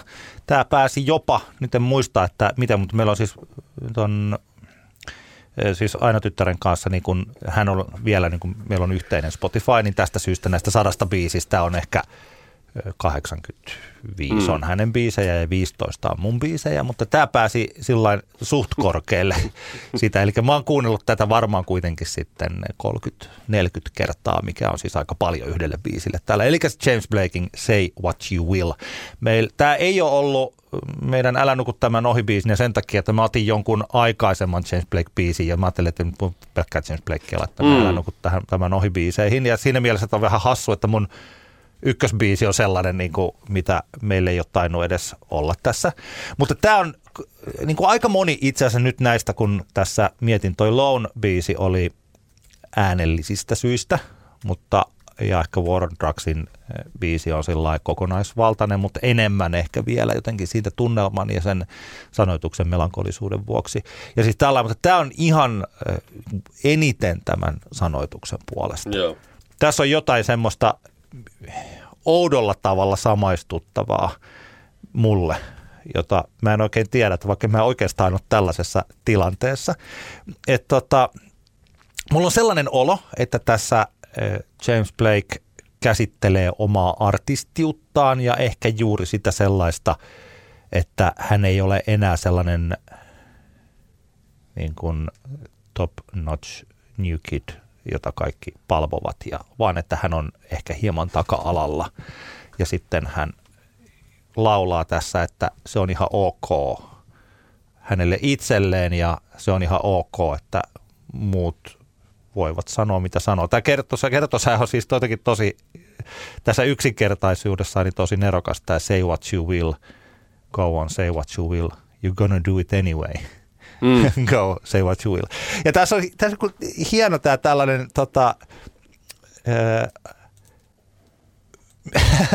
en tiedä, niin samaan aikaan niin Hölmö sanoi, että samaistuu tällaiseen, niin kuin tällaisiin sanoihin, mutta niin mä vaan teen. Tämä, että I look okay in the magic hour, in the right light, with the right amount of power. Mm-hmm. Ja tällainen siis sillä lailla, että tässä on tosi, en mä tiedä, tämä on tosi hieno semmoinen laulu, I can find my way with no superpowers. I can take my place without becoming sour. Mun mielestä tässä on ihan selkeästi tämmöinen niin kuin keski-ikäiselle miehelle, joka on ehkä tuolla yrittänyt tappaa jotain mammutteja ja nyt alkaa olla sillä, että on paljon kivempaa tuolla pojankaan pelata futista ja olla kotona ja tehdä tällainen näin, jutella täällä podcastissa. Ja siis sillä ilman niin minkälaisia tuntuu sillä, että jos ne tyypit, jotka tuolla yrittää vielä niitä mammutteja tappaa, niin tuntuu siltä, että voi teitä. Että toivottavasti pääsette kohta tuosta vaiheesta ylittä tänne onnelliseen elämään. Ja sellainen olo mulla tulee tästä biisistä, ja tämä on upea kappale. Tehdään niin, että mä lisään tuonne meidän Älä nuku näiden ohi playlistille nämä meidän vuosibiiseistä, nämä parhaat biisit, joita ei ole nostettu aikaisemmin sinne. Eli Antti Älä nuku näiden ohi playlistillä löytyy nyt 4 uutta kappaletta, 2 toiselta Antilta ja 2 minulta. Siirrytään kotimaisiin albumeihin, eli ensin kotimaiset albumit, sitten kotimaiset biisit, ja minä voin nyt ottaa aina ensimmäisen, niin sitten sinä, Antti, saat viimeiset sanat näissä. Joo. Minun kotimaiset albumit sijalla 5 on Arpan Kinovalon alla. Albumi, joka ei ehkä tällä hittimielessä lyönyt arppaa läpi, mutta yhdistettynä loistaviin keikkoihin niin kuitenkin on ollut nytten se levy, joka on sitten vienyt arpan esimerkiksi Emma-ehdokkaaksi ja Emma-gaalaankin. Hienoja kappaleitahan tuolla on. Oulut Hemehän meillä Älä nuku tämän ohi biisinä ollut. On jostain syystä on toi Hauki on ollut sellainen kappale, eli albumin päätöslaulu, josta mä itse tykkään erittäin paljon jotenkin semmoisena humoristisena, mutta samalla jotenkin sellainen, en mä tiedä, humoristisena kappaleena, mutta ei sellaisena, että se olisi jotenkin tällainen niin kuin, miksikä sitä sanoo? Se on hauska kappale, mutta ei huumorikappale. Semmoinen. Ja arpassa on paljon sellaista. Arppa on hauska yhtyä. Ihan erilainen kuin silloin aikanaan, kun se meidän Älä nuku tämän ohi artistina oli silloin. Se ei ollut Tanu ja Kaalevyökät tullut vielä silloin. Silloin niin tämä on erittäin hyvä levy. Jotenkin sellainen, että vielä antaa kuitenkin odottaa sitä sellaista varsinaista valtavirta läpimurtoalbumia, että sellainen tämä vielä ei ole. Eikä ehkä joidenkin, vaikka jos vertaa johonkin tällaiseen Litku Klemetin niin kuin hienoimpiin levyihin, niin ei vielä ihan yhtä kova. Mutta kuitenkin tässä suomalaisessa musiikki-ilmapiirissä niin arpan tulo ja tämä levy niin kuin se on erittäin tervetullut. Joo, kyllähän tässä niin kuin hyvä asetelmahan on arpalla mennä ensi kesän festarikeikkoja kohti ja sitten 3. albumia kohti. Joo, kyllä. Mulla on 5. Kalle Kinoksen 5.0, ex-Tampereella, niin Kalle Kinos selkeästi löytänyt tuossa noiden Calvacation-projektien kautta, ehkä syvää myös albumien kautta ja elämäntapamuutosten kautta uuden vaiheen uralleen, ja tämä uusi vaihe on upea, kova albumi 5.0, hienon semmoista mun mielestä täysin omanlainen Suomi-rap-albumi. Siellä sämplätään vähän kaikenlaista niin vanhaa progea ja muuta. Sitten toisaalta taas kuitenkin aika semmoista suoraviivasta niin no-gimmick-räppäämistä. En mä tiedä jotakin, mulla on tällä listalla yksi toinenkin Suomi-rap-albumi, mutta tavallaan se kuitenkin sit kurottaa vähän toisenlaisiinkin genreihin ja teemoihin, mutta jos puhutaan ihan puhtaasti suomenkielisestä hip-hop-albumista, niin mielestäni tämä on paras. Tämähän olisi tosiaan hauska, niin kuin me taidettiin tuossa mainita, me ei olla kerrottu siis toisillemme. Se varmaan tuli tuossa ilmi, mutta me ei tiedetä, että mitä levyä meillä ja mitä biisejä on tässä vielä tulossa, ja se tekee tästä erittäin mielenkiintoista. Kyllä. Myös tällä kun mä itse asiassa yllätin itseni tässä nyt 2 viikon aikana, koska mä silloin vasta parisen viikkoa sitten rupesin kuuntelemaan sitä levyä, joka mulla on tässä sijalla 4. Ja se on Evilstön Marsipan Wave. Se on hyvä levy. Se on varsinkin, siinä on sellaisia, sä varmaan osaat jotenkin sanoa paremmin niistä taustoista tai siitä, että kuka sen on tuottanut tai samplet tehnyt. Siis sillä tavalla, että mihinkä se asettuu näin yleisesti ottaen, mutta siellähän on sellaista tietyntää tyylistä niin kuin retroilua siinä soundimaailmassa. Mutta että erityisesti kyllä hänen, niin kuin, siis tämä Evil Stern flow ja tällainen, hänhän on kanssa tässä tosi, tämä on hauskaa musiikkia, tässä on sellaisia niin kuin läppäriimejä, mikä huomaa, että aika monella muullakin on pikkasen siis tällaista saman tyylistä. Niin taisi olla, mikä se siis viime vuonna ilmestyi tämä Tuuttis, siis kaikki... Voi että kun nyt mä en muista sitä. Siis, tämä nyt X-Tuuttiksen siitä edellisestä koko pitkästä albumista. Joo, kaikki jotka on jotain tikkaa X-Tuuttiksen. Nyt kun muistaisin tämän olkoon sen levyn nimeä. Mutta kaikki kello väliin. Niin, niin siinä oli pikkasen savaa siis tällaista niin sanottua huumoria. Ja tässä on myös sellaista näissä riimeissä, mutta tämä on ihan suvereenia suomen kielen käyttöä tässä Marsipan Waveissa. Tätä on jotenkin tosi hauska ja kiva kuunnella. Joo, hyvin lähellä omaa top 5 tämä Stön albumi. Sehän on jännä, että kun aika kauan tämä on kestänyt tämä Stön homma, sehän lähti ihan täysin puhtaasti vitsinä. Mä muistan, kun Stö itse YO-talon pankissa myi Pinkki Bikini Hinkki Chiksi CDR-äänsä ja se oli semmoinen hauska täysin ihan semmoinen vaan niin kuin, että hehehe, tämmöistä huumorihommaa. Aika pitkälle se on kantanut. Se huumori on pysynyt siinä mukana ja muuttanut muotoonsa, mutta kyllähän mun mielestä niin kuin sanan käyttäjänä todellakin Stö on ihan niin kuin, hyvinkin niin kuin, aika lailla omalla levelillään niin kuin kaikki nuo vertauskuvat ja muut ja se, että miten niin kuin jotenkin miten luontevaa se huumori niin kuin 99 tapauksessa 100 Stöllä on, niin se on jotenkin älyttömän siistiä. Mulla on siellä 4 myöskin Suomi Rack-albumi, mutta jotenkin jebojahin perhosefekti kuitenkin kurottelee niin monenlaisen suuntaan, että sitä on niin kuin ehkä vaikea käsitellä semmoisena sillä tavalla niin kuin Suomi Rap-albumina kuin vaikkapa Stön Marsipan Wavea tai Kalle Kinoksen 5.0. Kovat oli odotukset toki jebojahin albumia kohtaan, ja tämä ei ole täydellinen albumi, siellä on ehkä joku vähän mielestäni heikompikin biisi. Mutta kyllä kuitenkin tuossa taas, kun niin kuin nyt DJ-keikkoja ei päässyt soittaa ja sitten näitä krediä ja just se biisi esimerkiksi, kun on soittanut tajunnut sen, että kyllähän tämä on just ne biisit esimerkiksi just semmoisia biisejä, mitä tällä levyllä piti olla. Tavallaan ylittää ne laatustandardin odotukset, mitä tälle albumille asetettiin, niin kyllä mä pidän perhosefektistä.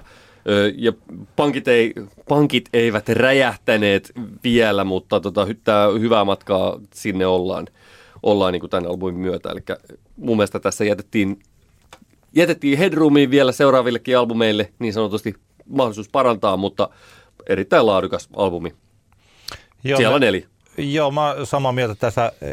Mä tätä levyä oon kuunnellut, pitänyt siitä ja vielä on tullut sellainen olo, että niin kuin mä pidän vielä enemmän Jebojahista artistina kuin mitä mä nyt juuri sitten tästä levystä pidin, mutta että toi, ehkä pikkasen sama kuin sillä arpalla, että jotenkin toivoo, että sieltä tulisi vielä siis sellaisia, että nekin ihmiset, jotka eivät juuri tällaista musiikkia kuuntele, niin heidän on tietyllä tavalla pakko pysähtyä kuuntelemaan, että mikäs tämä oikein onkaan.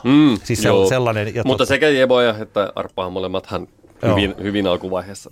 Toivottavasti molemmat tekevät vielä monta levyä, jotka ovat toinen toistaan parempia. Joo. Mulla sijalla 3 on Jesse Markinin Noir, joka on juuri, se taas putoaa siihen toiseen laariin, että jos Jessellä ei olisi sitä hänen soolouransa, sitä ensimmäistä levyä, joka voitti teostopalkinnon, jota kehuttiin paljon ja taisi ollut se eka levy, niin tämähän oli sellainen, joka voittaisi kaikki mahdolliset äänestykset ja systeemit ja sillä lailla. Mutta koska se on ymmärrettävää, että se, niin kuin, nämä on nyt aina lainauksissa tämä vallankumous, ja sitten Jesse Markin vallankumous tietyllä tavalla, hän esitteli itsensä sillä ensimmäisellä levyllä, niin sitten tämä toinen levy ei ehkä ole ihan samalla tavalla. Ja tämä, mistä me puhuttiin meidän Lost in Music-jaksossa, että ne ekan levyn biisit taitaa vähän niin kuin tuolla keikoilla bängätä vähän lujempaa. Mun mielestä taas biisi materiaalissa mielessä, niin tää on vahvempi.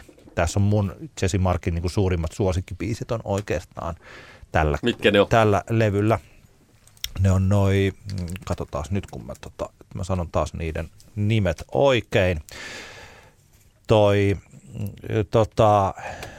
Hemostasis on se, taisi olla vielä mun viime vuoden best of -listalla oleva Counting Money on Sunday. Ja sitten tämä Pushing Daisies, vaikka on ihan sellaisia kappaleita. Ja mun mielestä hauskalla tavalla Jesse Markinin nuoro oli siellä Hemmokaalassa rock-kategoriassa ehdolla. Mä sitä ihmettelin ja sä sanoit, että miksei. Niin. Ja sitten mä ajattelin, että niin, miksei. Mun mielestä, jos sä nyt, tai että niin. Perusteltuako sitä kuitenkin, onhan tässä paljon niin kuin rock-elementtejä mukaan, mitä ikinä se rock nyt sitten onkaan. No se voi tällä, ei liity ehkä ihan suoraan tähän, mutta voi sanoa, että kun aluksi mä katsoin sitä rock-kategoriaa, taisin johonkin tuonne kommentoidakin sitä, että on kyllä niin kuin sekava kategoria, vaikka siellä on tosi upeita levyjä siellä, niin. Siis siellä on Litkua ja sitten Blind Channelia ja Jesse Markinia ja mitä siellä nyt sitten vielä olikin. Mutta omalla tavallaan siis nyt kun mä oon miettinyt sitä muutaman päivän, niin se on aika hyvä, että se samalla murskaa sitä sellaista ajatusta, että rock on yli 40-vuotiaiden vielä nahkahousuihin pukeutuvien ihmisten musiikkia, jossa suurin piirtein on olemassa ne sellaiset tietyt kulmakepit isketty, vaikka joku Metallica Master of Puppets ja sitten joku Roadrunner, Hurrikaane siltä ja siis tällainen. Siinä mielessä, että siis sitä parempi, että se on niin kuin näin. Okei, mutta ei jäädä siihen enempää pidemmälle. Loistava levy, Jesse Markinin Noira tai Nuora. Joo, hyvä albumi. Mulla kolmantena Litku Klemetin Kukkia muovipussissa.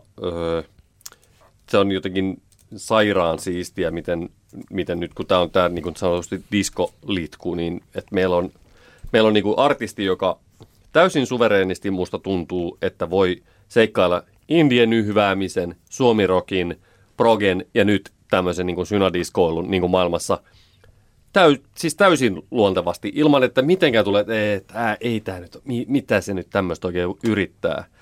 Niin mun mielestä tämä Kukkia muovipussissa on vaan niin kuin osoitus siitä Sanna Klementin niin kuin todella vahvasta näkemyksestä ja siitä, että hän todella jotenkin tulee semmoinen olo, että hän tietää, mitä tekee. Ja tietää, miten sen tekee. Eli tosi hyvä levy. Ehkä jopa niin kuin kokonaisuutena on mielestäni, tai kyllä voisin sanoa, että mielestäni paras Litku-albumi ever. Ja tietenkin näin niin kuin DJ:nä se on kiva, että tässä on paljon niin kuin hyvinkin tanssittavia biisejä. Poikien kyyneleet yksi vuoden niin kuin lempparibiisestä soittaa DJ-keikalla. Ja Tour de France totta kai myös. Mutta joo, ei siinä mitään jotenkin. Mun mielestä häkellyttää se Monaa nyt unohtamatta. Joka on täydellinen kappale myös. Tai tulikohan, miksei se muuten ole mun tämän vuoden? Se oli viime vuonna. Se oli viime vuonna. Taisi olla, eikö peräti meidän joku viime vuoden? Joo, oli varmasti. Sehän on vähän sama, mutta täytyy tähän väliin sanoa, kun tuossa Jessessä, että kun vaikka se Counting Money on a Monday oli sellainen jo viime, että kun nämä levyt levittäytyy tälleen parille vuodelle, niin joo. Ei, siis tämähän, siis toi on hassu homma, siis toi on ihan juuri 100% noin, että se Litkun identiteetti on niin vahva, että se tällainen, että se muoto muuttuu siitä juuri tästä erilaisista, niin kun, että ennen vanhaan vaikka proge ja kasaridisko, niin ne oli kuitenkin, ne saattoi olla ideologisesti niin aika kaukanakin toisistaan, riippuen toki vähän mistä näkökulmasta sitä lähestyy. Mutta siis jotenkin tuntuu siltä, että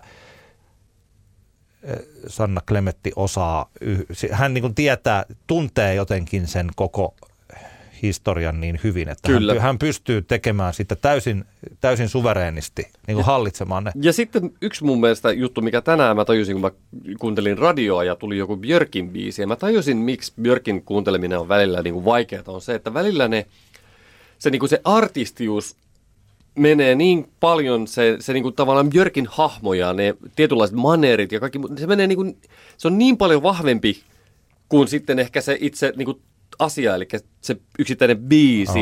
Että se niinku, välillä se musan kuunteleminen on vaikeaa, koska on vaikea kuunnella sitä kappaletta sen takia, koska se Björk puskee joka niinku, tiedätkö, koko ajan niin vahvasti läpi.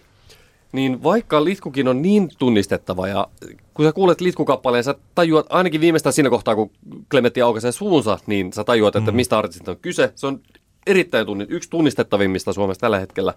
Mutta silti tavallaan se ei missään kohtaan, ne biisit on niin vahvoja ja hyviä, että se ei niinku tavallaan, tiedätkö, se ei niinku jyrää se litku, niinku, ajatus litkusta ei jyrää niiden kappaleiden yli. Ehkä se vaan johtuu siitä, että ne biisit on niin hyviä. Joo, se on mahdollista. Ja toi just toinen, sanon nyt, ajattelin, että mennäänkö eteenpäin, mutta sanon nyt tämän, kun tämä tulee mieleen. Siis tämä yksi, mistä aina silloin tällöin tulee mainittua, siis tuosta Olavi Uusivirrasta, joka kanssa niin kuin generellisesti menee eri paikkoihin. Ja mulla tuntuu siinä, että jotenkin se aina välillä, että vaikka niin hyviä kuin ne levyt onkin, ja hän on niin kuin loistava, varsinkin live-artisti, niin kuin mahtava niin kuin musiikin tekijä. Ja tervetullut, ja aina niin kuin jo 20 vuotta tervetullut suomalaisessa musiikissa, niin siltä aina välillä tuntuu sitä, että Olavi Uusivirta tekee tästä genrehoppingia, että nyt hän on innostunut tosta, että tekee tollaisen levyn. Joo. Kun taas kun litku elää, se tuntuu siltä, että hän jotenkin se litku ei mitenkään menetä omaa identiteettiä, päinvastoin hän vahvistaa sitä erilaisissa genreissä. Hän on täysin poikkeuksellinen siinä suhteessa. Amen. Minulla siellä 2 vuoden 2021 kotimaiset albumit listalla on Iisan Amelia. Mulla on sellainen olo tästä levystä, sama kuin mulla oli silloin Ruusujen kevätuhrista, että tämä vaatii monelta, siis tämä vaatii sen suuruuden huomaaminen niin sellaista työtä, johon iso osa edes ammattikuuntelijoista ei ole valmis. ja toisaalta statement. Joo, ja sitä enemmän mä itse sitten tää on, en mä tiedä. Tässä on sellainen, siis että koska mä luulen, että moni lähti jotenkin kuuntelemaan vaikka tätä levyä siinä mielessä, että tämä nyt sitten kertoo tästä lentäjästä Amelia Earhartista, joka siis vuonna 1937 katosi Tyynellä merellä lähteä lentäessään sinne, ja sitten tosiaan on mietitty, että mitä tapahtui. Ja kun se Amelia ja Amelian tarina on kuitenkin tämmöinen koko levyn kattava vertauskuva vapautumiselle, tämmöiselle tietyn tyyliselle emansipaatiolle, ja se henkilö, joka tässä kertoo, on kuitenkin tässä ajassa kiinni oleva ihminen, joka voi olla osin sidoksissa Iisaan, tällä oikeasti elämässä olevaan Iisaan, mutta toki tässä levyn maailmassa se on ihan niin kuin aina levyjen maailmassa on kuitenkin sitten lopulta sellainen kuvitteellinen hahmo, joka siinä laulaa, vaikka se olisi osin sellainen henkilö, joka sitten on oikeastikin elämässä. Mutta että se, että kuinka tässä on tosiaan tämä, että musta tuntuu, että hirveän monelta on jäänyt havaitsematta se, niin kuin ymmärtämättä tietyllä tavalla, että miten tämä levy avautuu silloin, kun tätä rupeaa kuuntelemaan sellaisena dialogina. Ja siitä, että miten se, että se on mun mielestä tällaisessa suomalaisessa laulun kirjoituksessa ja varsinkin albumivitallisessa laulun kirjoituksessa sellainen kokonaisen levyn kestävä ajatus siitä, että tämä että on olemassa henkilö, joka elää tätä aikaa ja miettii, että johtaako tämä vapautuminen, niin kuin vaikka tässä Amelian tapauksessa, että johtaako se siihen, että hän on löytänyt tietyllä tavalla sellaisen jonkun uuden maan, niin kuin, lainausmerkeissä, vai että onko hän löytänyt siihen niin kuin kuoleman. Eli kun vapaudumme tästä jostakin, mitä se ikinä onkaan, että mihinkä se johtaa, ja tässä pohditaankin oikeastaan enemmänkin sitä, että kun se sellainen lentäjä lentää jonnekin tuonne Tyynelle merelle, että mikä se ratkaisu on, ja se ratkaisu, ja se on oikeastaan sitten koko albumin teema. Ja tällaisen ajatuksen konkretisoiminen sitten taas erittäin hienosti tuotettuun tällaiseen niin kuin kokonaisuuteen. Että kuinka, jotenkin siis sillä, että miten se toimii levynä, ja sitten kuitenkin, että se jotenkin oudoksuttaa, että tällaisia asioita ei niin kuin sitten, niin kuin, että se jää jotenkin täysin tonne jonnekin, että no tämä oli tällainen levy, että tämä oli tällaista indie-musiikkia, jossa joka on vähän vaikeaa. Vähän sama, mitä niin Ruusuista on sanottu. Tämä on sitä indie-musiikkia, joka on vähän vaikeaa, että siirrytään eteenpäin johonkin. Ja että, mä tämä on ihan niin kuin sellainen levy, niin kuin tämän, oikeastaan ne niin kuin yksittäiset nämä huippubiisit on siis Ei sodassa, ei rakkaudessa ja Valkohainehän tuli jo sitten vuonna 2020 ja ne oli meidän silloin näillä best of listoillakin.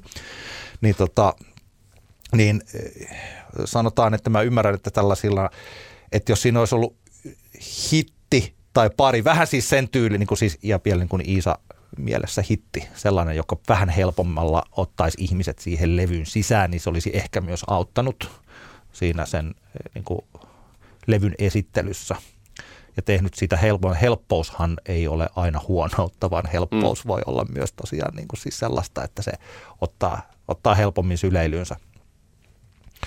Mutta tämä on erittäin kunnianhimoinen ja onnistunut albumi.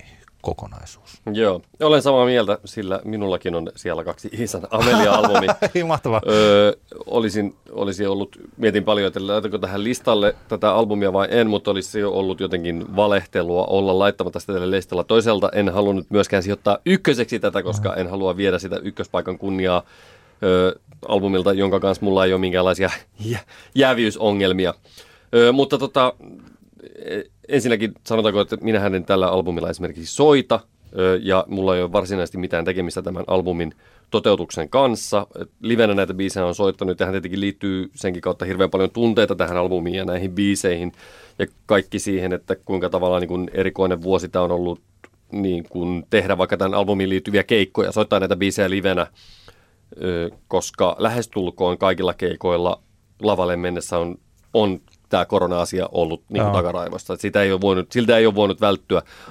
Aurinkoisena kesäpäivänäkin se on ollut mielessä, koska ihmiset käytti kuitenkin kesälläkin maskeja ja oli kaikenlaisia rajoituksia ulkotapahtumissa ja muuta. Se on ollut tässä koko vuonna tässä niin kuin läsnä, kun näitä biisejä on soittanut. Silti me ollaan onneksi saatu soittaa niitä keikkoja ja se on ollut tosi kiinnostavaa ja ihanaa ja kiinnostavaa miettiä näiden biisien live toteutuksia ja se on ollut niin kuin itselle tärkeää niin kuin projekti monella tapaa ja tietenkin mä ennen kuin näitä pääsin soittamaan, niin pidin hirvittävän paljon näistä albumin kappaleista ja arvostin sitä duunia, mitä Iisa, Arturi ja Miika tämän levyn kohdalla niin kuin teki, mutta tietysti se, että sitten kun niitä soittaa niitä kappaleet livenä, niin se syventää sitä omaa suhdetta. Biiseen mulla tapahtuu niin, että niin kuin melkein silloin täällä niin on niin sanotusti toiminut sessiomuusikkona, eli on soittanut niin kuin toisten artistien albumeille vaikka rumpuraitoja ja muuta, niin sen huomaa, että niihin,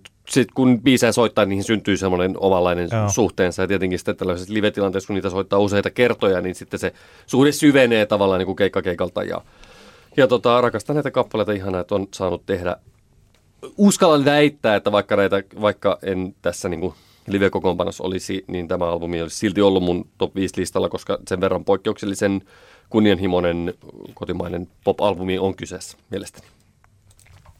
Minulla sijalla 1 levy, joka näyttää nyt keräilevän näitä tällaisia ykköspaikkoja listalla, jos toisellakin siis tietysti kotimaisilla listoilla on Linda Fredrikssonin Juniper. Se on jatslevy samaan aikaan.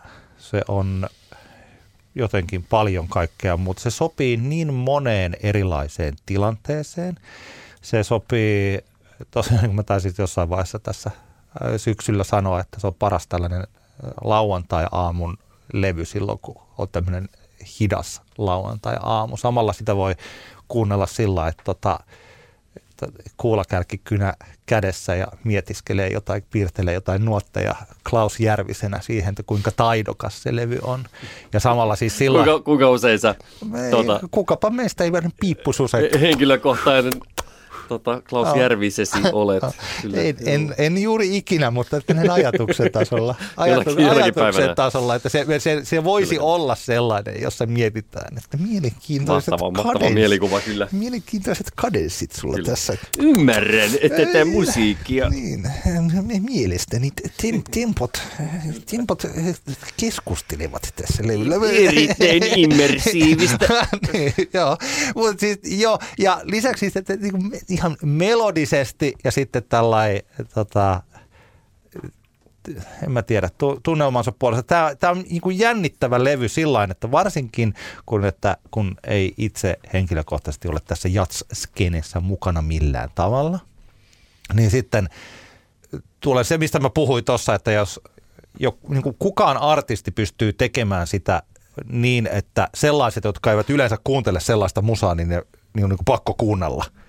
Koska jokin, että siinä teoksessa on jotakin sellaista universaalia, joka menee sen genren rajojen ylitse, ilman että se ihan hirveän tarkasti osaa sanoa, että no mikä se nyt siinä sitten on. Yleensä helppo sanoa, että ne on hyviä biisejä tai on olemassa joku hittibiisi, mutta että jos mä nyt heitän taas se joku Smells Like Teen Spirit, niin kuin, joka oli ihan erilainen kuin mitä siihen aikaan tuli, niin, mutta sehän on kitararokkibiisi. Se on helppo sanoa, että se on niin kuin tarttuva. Tässä kuitenkaan ei ole siis, eihän tässä niin yhtäkään sellaista niin hittibiisiä, siis sillain, ellei nyt ehkä jotain kakkosbiisi, just toi nimi kuin kappale Juniperta saattaisi olla, tai toi Nana, siis sillain, mutta ei siinä oikeastaan ole sellaisia.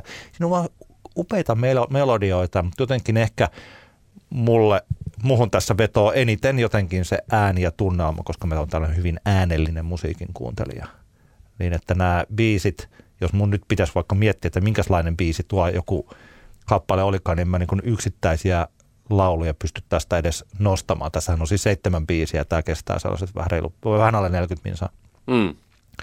Niin, tämä on oikeastaan levy, jota mä olen ihan siitä ensimmäisestä kuuntelusta lähtien niin kuunnellut ihan niin kuin kokonaisuutena. Se on ihan sellainen, musta tuntuu, että semmoinen yksi, siis todella yhtenäinen säveltaideteos. Joo. Linda Fredrikssonin Juniper mielestäni tämän vuoden paras kotimainen albumi. Yes, se on hyvä levy. Mulla ykkösenä on Mallan Malla, joka on albumi, jonka laista olen odottanut Suomessa julkaistavan. Varmaan jostain, en tiedä, jostain tyyli Roisin Murphyn niin kuin 2006 vuoden jutuista lähtien, että milloin joku tekee Suomessa tämmöisen niin kuin tavallaan klubipop-albumin, joka on samaan aikaan tosi hyviä biisejä, on tosi tanssittavaa, on tosi niin kuin uskottavasti tuotettu ja joka on silleen niin kuin helposti haltuun otettava. Ja tämä albumi on näitä kaikkia ja jotenkin mä en olisi ikinä odottanut, että Malla Malmivaara on se henkilö, joka tällaisen albumin tekee. Mulla ei ollut vaan aavistustakaan, että hänessä on niin kuin sisällä tämmöinen asia. Ja tämä ei nyt johdu siitä, että mä olisin jotenkin yleen katsonut Malla Malmivaaraa, vaan tämä tulee vaan, pointti on se, että tämä tulee hieman yllättävästä suunnasta. Oh.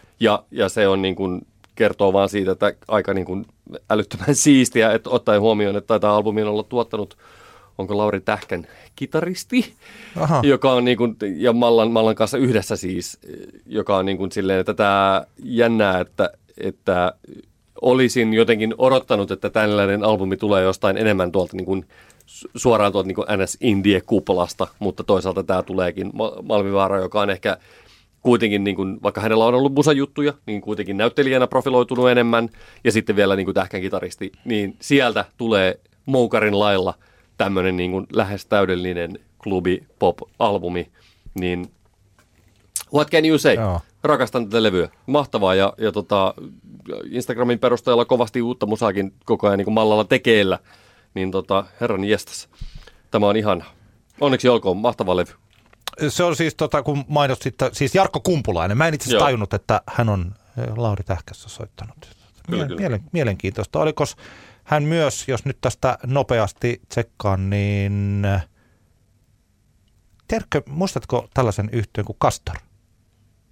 Joo, jotkut kellot soi. Castor oli, mä nyt vasta tajusin, tämähän on tosi mielenkiintoista. Siis joskus tässä reilu 10 vuotta sitten Castorilta tuli tämä, se oli semmoinen ihan mahtava kotimainen indie-biisi kuin Melody I Hear in Your Heartbeat. Joo, it's a melody I hear in your heartbeat. Taisi olla. Totta, siinä oli Tairahan. Se oli tätä New Music Community-porukkaa. Joo. Aivan. No niin, kyllä. Elikkä siellä onhan, ja kyllähän Mallallakin tavallaan tuolla indie-kulpalassa niin kuin juuria on, että totta kai sieltä niin kuin se tulee, mutta silti mielestäni tämä oli. En odottanut tämän tyyppistä. Tavallaan niin kuin olisi voinut ehkä ajatella, että vaikka Kisu olisi julkaissut tämmöisen albumin. Niin. Se ei olisi ollut niin yllättävää. Joo. Mutta anyway, mahtava album.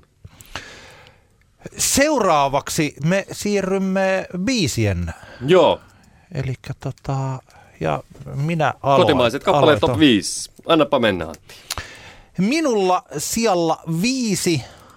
Tässä tosiaan mä mietiskelin, on niin kuin mielenkiintoista tehdä tätä listausta ja nyt juuri tässä kun mietin, että mitäs täältä, ei niin, että mitä tässä on mukana, vaan että mitä tästä on jäänyt pois. Mm.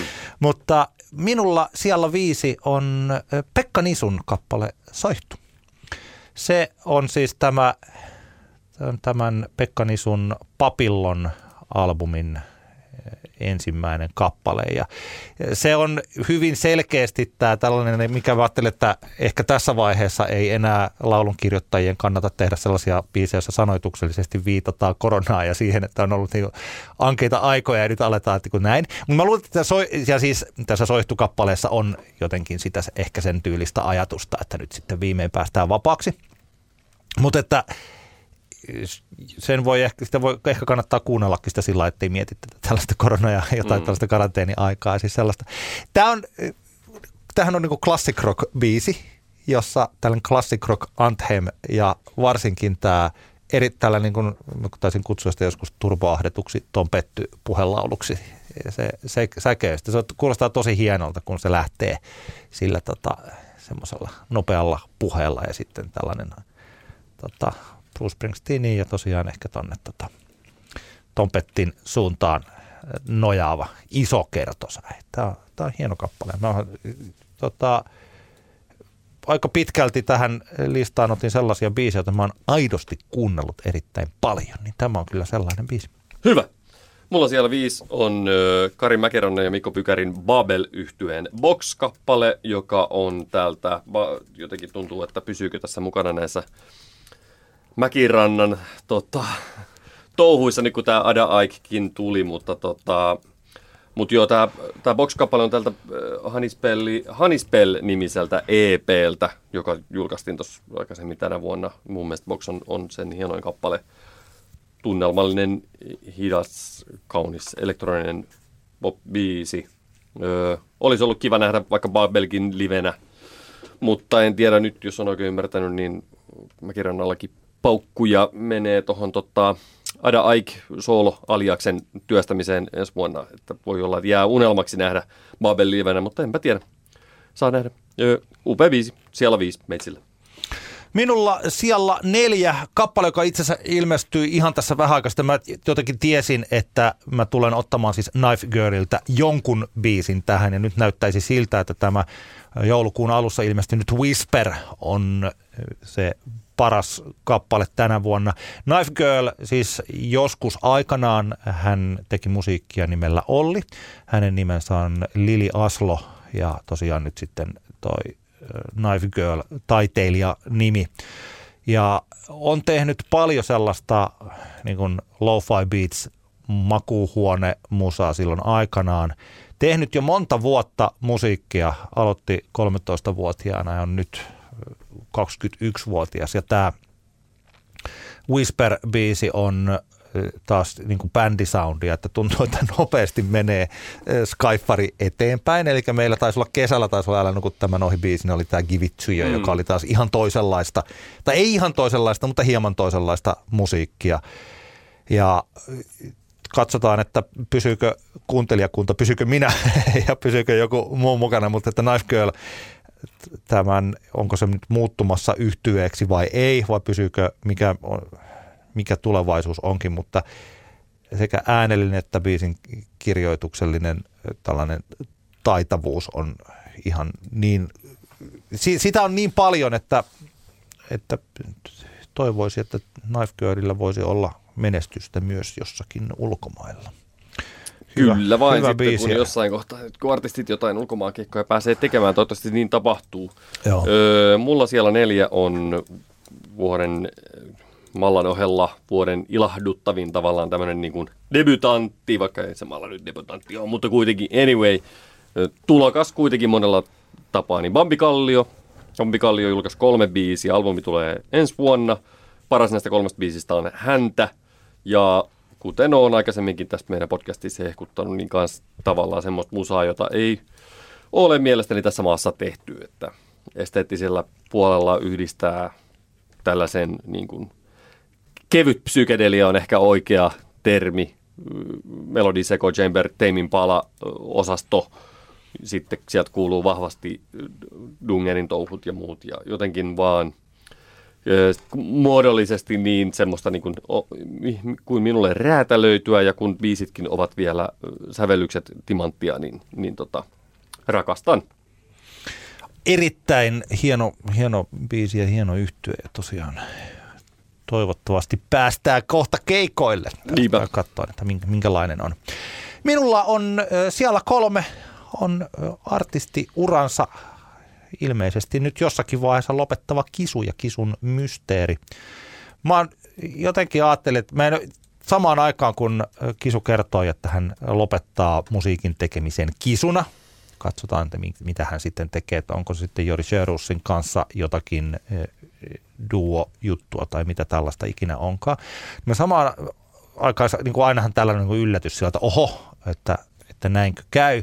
Samaan aikaan sitten, kun se miettii vähänkin enemmän, niin tulee semmoinen olo, että tämä on erittäin loogista, että siinä hän artistina on jotenkin sellaisessa paikassa, että se Kisu, mitä Kisu on joskus ollut, mun koti ei ole täällä, tai Baden-Baden, tai Kohtalon oma, tai Savotaas ja niin edelleen. Tällaiset radiohitit ja sitten se, mitä hän niin kuin haluaa ilmiselvästi tehdä ja mihin suuntaan mennä.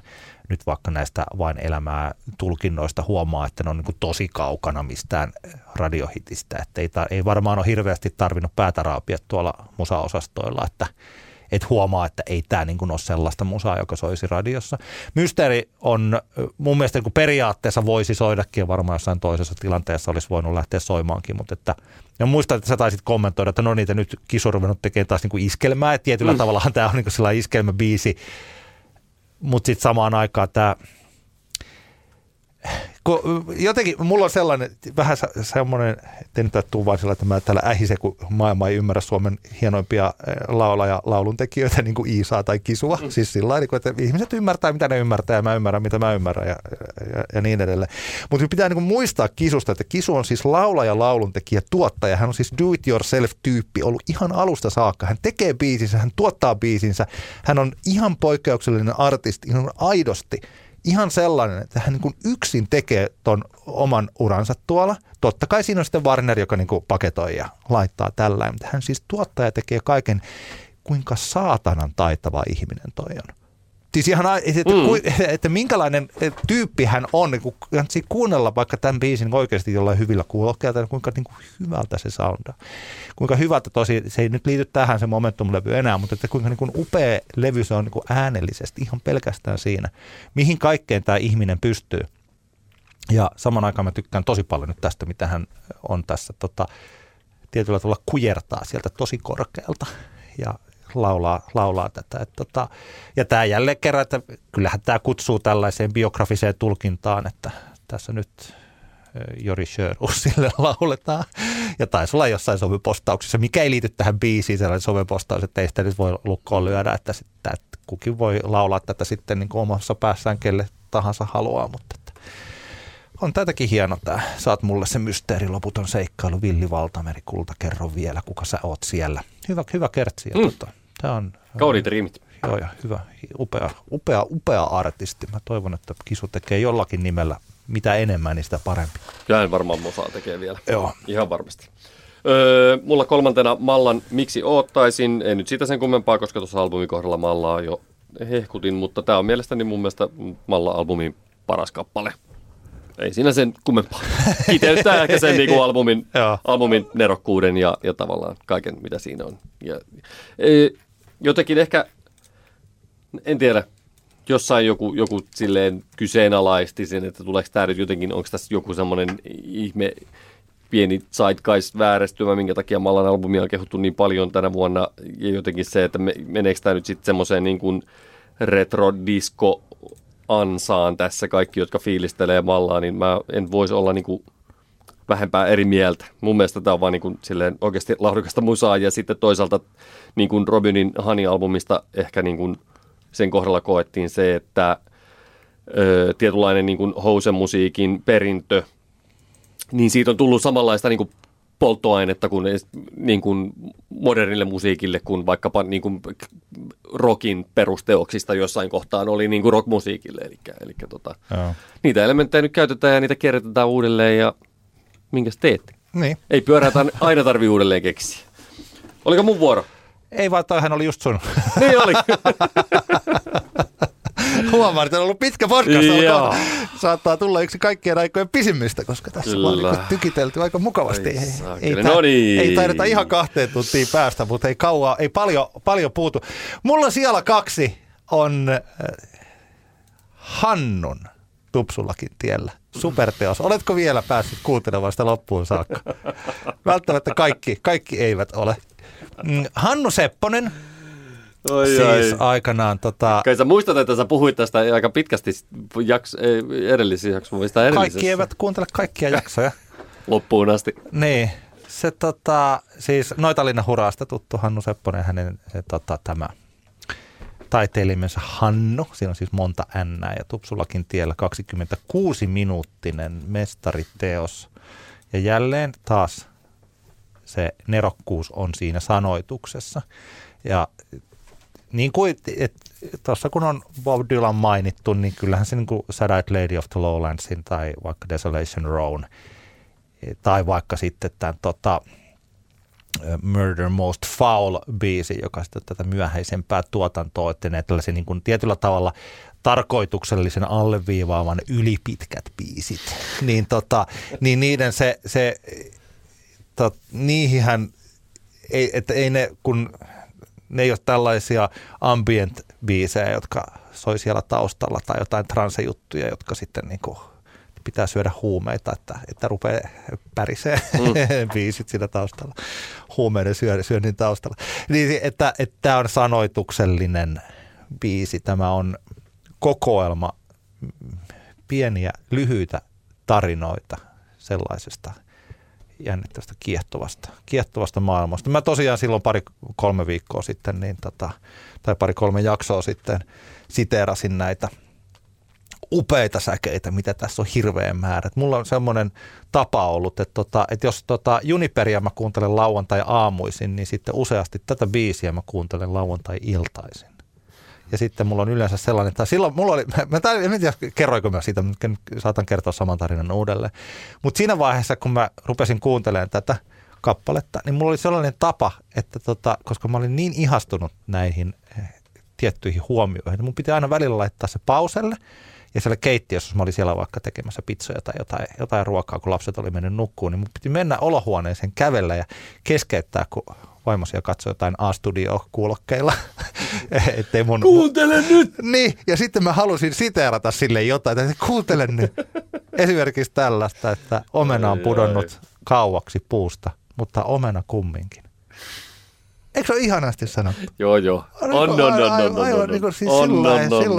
Jossakin vaiheessa me jutellaan Tom Jonesin tuosta, tehdään sellainen kokonainen jakso Talking Reality Television Bluesista. Tämähän on niin kuin vähän erilainen, mutta Tupsullakin tiellä. Jälleen kerran se on poikkeuksellinen tapaus suomalaisessa musiikissa. Ja mun mielestä on omalla tavallaan, aina välillä mä mietin, että sääli, että tällaista ei, tästä pitäisi kirjoittaa aukeaman juttu Hesariin tästä biisistä. Mä oon tosissani. Ja jos siellä tajutaan, että tämä on ihan oikeasti, tämä on poikkeustapaus. Toisaalta samaan aikaan musta on sillain jännittävät on olemassa kourallinen ihmisiä, jotka tajuaa ja ne sitten todellakin tajuaa tämän kappaleen. Teidän pitää alkaa pitää jotain sellaista rintamerkkiä, mistä te tunnistatte toisenne. Tupsulakin, joku tupsulakki, semmoinen pinssi, jotka silleen, että jos tajusit Tupsullakin tiellä biisin, niin pistä tämä pinssi. Voi antaa semmoinen merkitseviä katseita yökerhossa. Tämä olisi täydellinen. Me perustaa jonkun tämmöisen salaisen Facebook-ryhmän, jossa sitten aina siteerataan joka päivä joku uusi sitaatti tästä ehtymättömästä kaivosta. Joo. Mulla siellä 2 Nelma Uun ja Iben. Kaikki kerrat, kun me tavattiin, taisi tulla ihan vuoden alussa. Olisiko jopa ollut 1.1.2021, kun tämä biisi julkaistiin. Ja siellä se vaan, siellä 2 vuoden listalla on minulla täydellinen kappale jotenkin kuvaamaan tuommoista niin kuin... Nämä on tämmöisiä parikymppisiä, tämä Nelma ja Ibe, ja jotenkin tässä herkistyy, kun muistelee jotain omaa sitä ikää. Mm-hmm. siitä kaikkea semmoista epävarmuutta ja ihanuutta ja jännittävyyttä, mitä Lifeissa oli silloin, kun nykyään se on vaan tämmöistä tasapaksua purtamista, ja mikä on sinänsä aivan todella helmeä, kun voi katsoa vaikka futista sohvalta ja juoda ykkösolutta ja pelata lautapeliä lasten kanssa, niin sitten jotenkin tämmöiset biisit muistuttaa siitä, että joskus oli kaikenlaista jännittävää sillä tavalla, ja eikä se mitään älyttömän jotenkin vaan onnistunut kappale. Nelmalta tuli niitä omiakin biisejä, mutta tämä on mun mielestä kuitenkin paras. Sitten tässä on niinku hauskaa se, että varmaan Nelma Ukin, kuten esimerkiksi Safira, näitä nuoren polven tämmöisiä niin kuin NS-taidelukio, räppärimmejä, ne on niin kuin avoimesti tunnustanut, niin kuin, että kuinka paljon ovat ottaneet Ibeltä vaikutteita, niin musta se on niin kuin huippua, että tässä Nelman biisissä on juuri Ibe fiittaamassa, koska se on niin selvä. Mä en tarkoita sitä, että Ibeä saadaan tästä kaikista kiittää, mutta kuitenkin se tavallaan Ibensä semmoinen tavallaan rentous ja semmoinen toksisuuden totaalinen puuttuminen Iben toiminnassa on varmasti niin kuin ollut tosi inspiroivaa tosi monille musan tekijöille. Ja niin kuin se on tosi upea asia ja kiitos. Niin kuin, se on vaan niin kuin mahtava homma ja Nelman biisit on sitten tavallaan niitä hedelmiä, mitä me päästään poimimaan. Sen takia, tiedätkö, you know. Kyllä, kyllä, toi on tosi hyvä huomio. Minun vuoden 2021 listan ykkösenä on Jonan irti. Oho. Tämä kappale ilmestyi silloin alkuvuodesta. Taisi olla Älä nuku tämän ohi biisinä silloin ja taisin siihen kulttuuritoimitukseenkin kirjoittaa tästä kyseisestä kappaleesta. Ja nyt kun mä näitä kävin läpi, niin kyllä mulla on siis tässä on mun suosikkikohtani kotimaisista niin kuin biiseistä tältä vuodelta ja se on se ensimmäistä kertaa, kun tulee tämä Jos sä jäät silti, se kuulostaa Jonan laulamana siinä paremmalta. Ne, jotka tietää tämän biisin. Että siis kun tämä, kato mua silmiin, kato mua suoraan silmiin, mun sinisiin silmiin. Ja sitten kun tulee se Jos sä jäät silti. Se, mitä se melodia menee ja jotenkin toi sanoma siinä. Tässä on sellainen jännittävä asia tässä kappaleessa, josta me puhuttiin tästä silloin joitakin kuukausia sitten, että kun tämä kuulostaa samaan aikaan tämä teksti sellaiselta ajatusvirralta, että ikään kuin se olisi tarkoituksella jätetty. Siis niin kuin, mä en tarkoita kesken, tai olin niin kuin sanomassa keskeneräiseksi, mutta siis sillä lailla, että ikään kuin tämä olisi kirjoitettu kerrasta loppuun. Ja sitten siinä yhdessä kohtaa se jotenkin niin kuin putoo siitä se, että tämä en kanna kaunaa. Paitsi sille, joka kerran koitti tappaa mut. Mä olin just kysymässä, että onko sulle selvinnyt se, että kuka se oli se, tää hieno tämmönen, niin kuin, tästä voisi tehdä semmoisen spin-off TV-sarjan, että kuka yritti tappaa Jonan, onko sulle käynyt ilmi? Ei, tai laulun kertojan, onko se Jona vai onko se joku muu. Mä olen elänyt niin kauan, tai ehkä niin kauan, mutta usein, enkä kanna kaunaa. Paitsi sille, joka kerran koitti tappaa mua. Mutta se ei ollut sinä, baby. Se ei todellakaan ollut sinä. Ja sitten palataan tähän. Ja siis on, tällä hetkellä, jos ajattelee vaikka meidän, tai yleensä se on, kyllä sulla on vähän sama, totta kai ihmisillä on samalla, mutta mä olen varsinkin se, joka lähtee liiraamaan ajatuksissa, että mun on nyt pakko sanoa tämä joku asia. Ja sitten me palataan tähän oikeaan juttuun, että me voidaan puhua tosiaan jostain, mistä ikinä. Ja sitten mun on pakko kertoa jostakin pispalalaisesta poliisista jotakin. Ja sitten palataan äkkiä takaisin tähän. Ja se on mielenkiintoinen tällainen yksittäinen liiraus. Koko nyt kun rupesin itse asiassa miettimään, että minkähän takia mulla ei ollut Uniohon herää levyä, ei ollut tuossa. Ehkä mä olin ajatellut, että kun mä tätä listaa tein, että on ihan kiva, että on eri levyjä ja eri tällä. Mutta siis se on loistava se koko levy ja tämä on mahtava biisi, kyllä.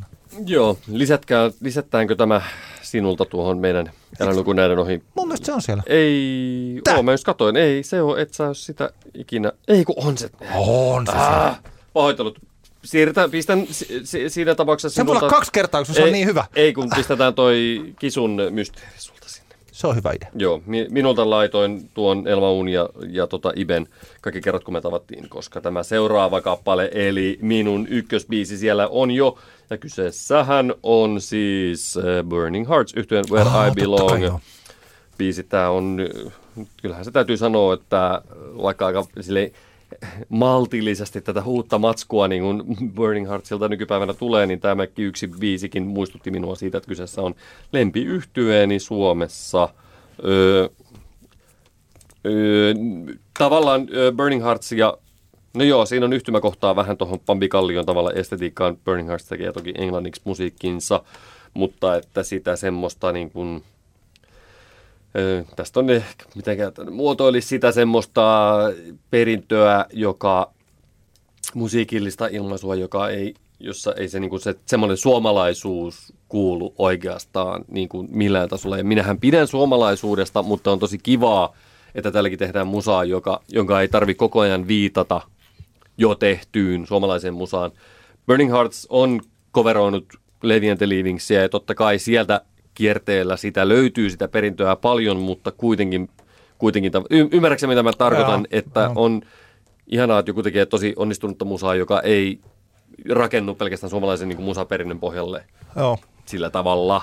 Niin joo, Burning Hearts on mun mielestä ihan niin kuin, tai tämä Where I Belong on ihan yhtyeen niin kuin parhaita biisejä kautta aikaa ja niin kuin jotenkin upea pop-biisi ja Kertsin toi niin kuin aika tommoinen niin kuin baggy-rytmi.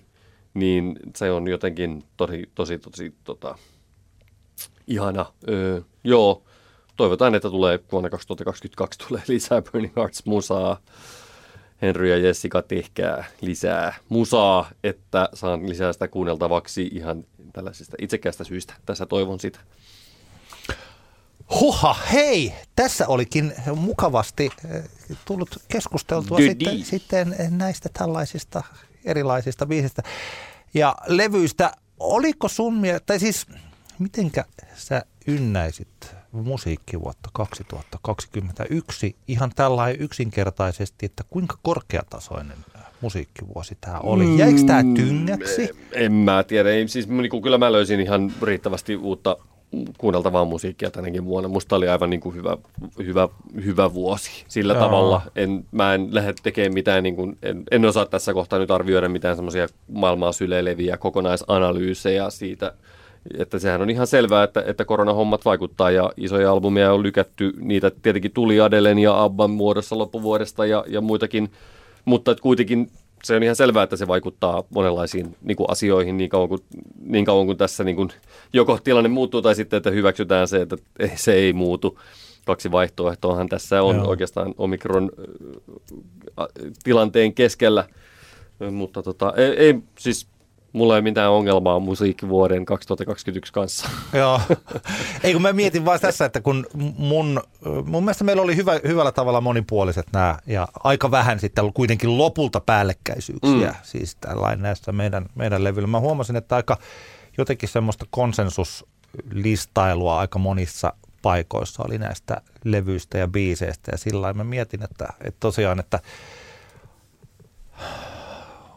terävin kärki, varsinkin kotimaassa musiikki, niin aina tuntuu siltä, että aina on niitä tosi hyviä, mutta sitten jos miettii sillä lailla, että johtuuko tämä, mä oon miettinyt, että johtuuko se minusta musiikin kuuntelijana, että mun tuntosarveni eivät ole olleet, niin kuin vaikka tässä popmusiikissa, niin tarkkana.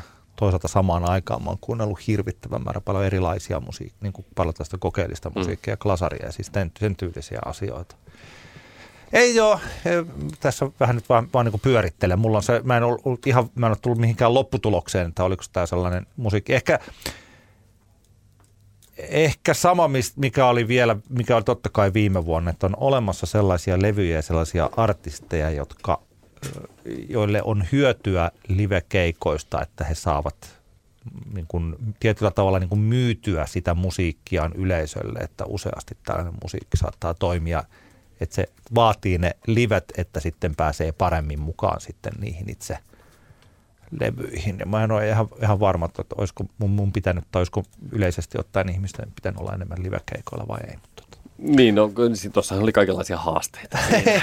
Ei kun juuri, kun sitä mä juuri tässä tarkoitan. Niin joo, mutta Joo, ja sehän on ihan selvää, että siis sanotaan, että jos lähdetään siitä ajatuksesta, että tämä muuttuu niin kuin takaisin tämä maailmanmeno, niin kyllähän nämä pari vuotta on semmoisia, että tässä niin kuin monet ehkä voidaan jossain kohtaa, voisin kuvitella, että voidaan tehdä semmoinen yleisarvio, että näinä parina koronavuonna julkaistuista albumista useampi ehkä jäi vähän enemmän paitsi jo, mitä ne olisi muuten jäänyt, mutta tietenkinhän tästä voi olla niin, että mikään ei ikinä palaa, jolloin tämä on nyt se niin sanotusti uusi normaali, ja sitten niitä arvioidaan 10 vuoden päästä näitä albumeita samalla tavalla kuin arvioidaan 2027 julkaistuja albumeita, eli onko meillä sitten tuossa semmoinen vedenjakaja vuodenvaihteessa 2019-2020,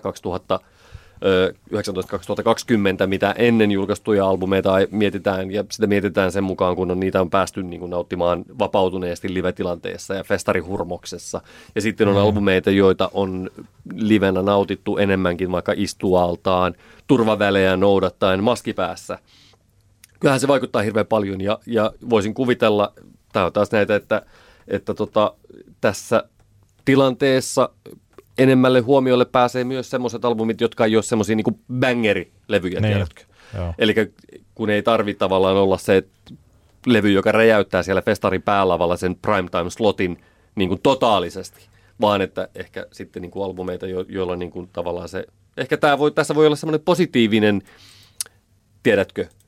Ei, top-listat ei täyty semmoisista lekalevyistä, vaan että sitten niin kuin, tiedätkö? Niin, tai niin kuin mun mielestäni, jos mä katson omaa listaa tai mietin niin kuin tällä ylipäänsä, niin kyllähän tässä on paljon sellaista, varsinkin noissa mun ulkomaisissa valinnoissa, niin on semmoista niin kuin comfort music-menoa, että sitähän se The War on Drugs on, tai mulle toi James Blake on ehkä, niin kuin, siis täällä, että ne on, siinä on paljon sellaista, joka on mulle tuttua ja sellaista, mitä mä tykkään paljon kuunnella, ja sitten mä katson, että mitä mä oon oikeasti kuunnellut, ja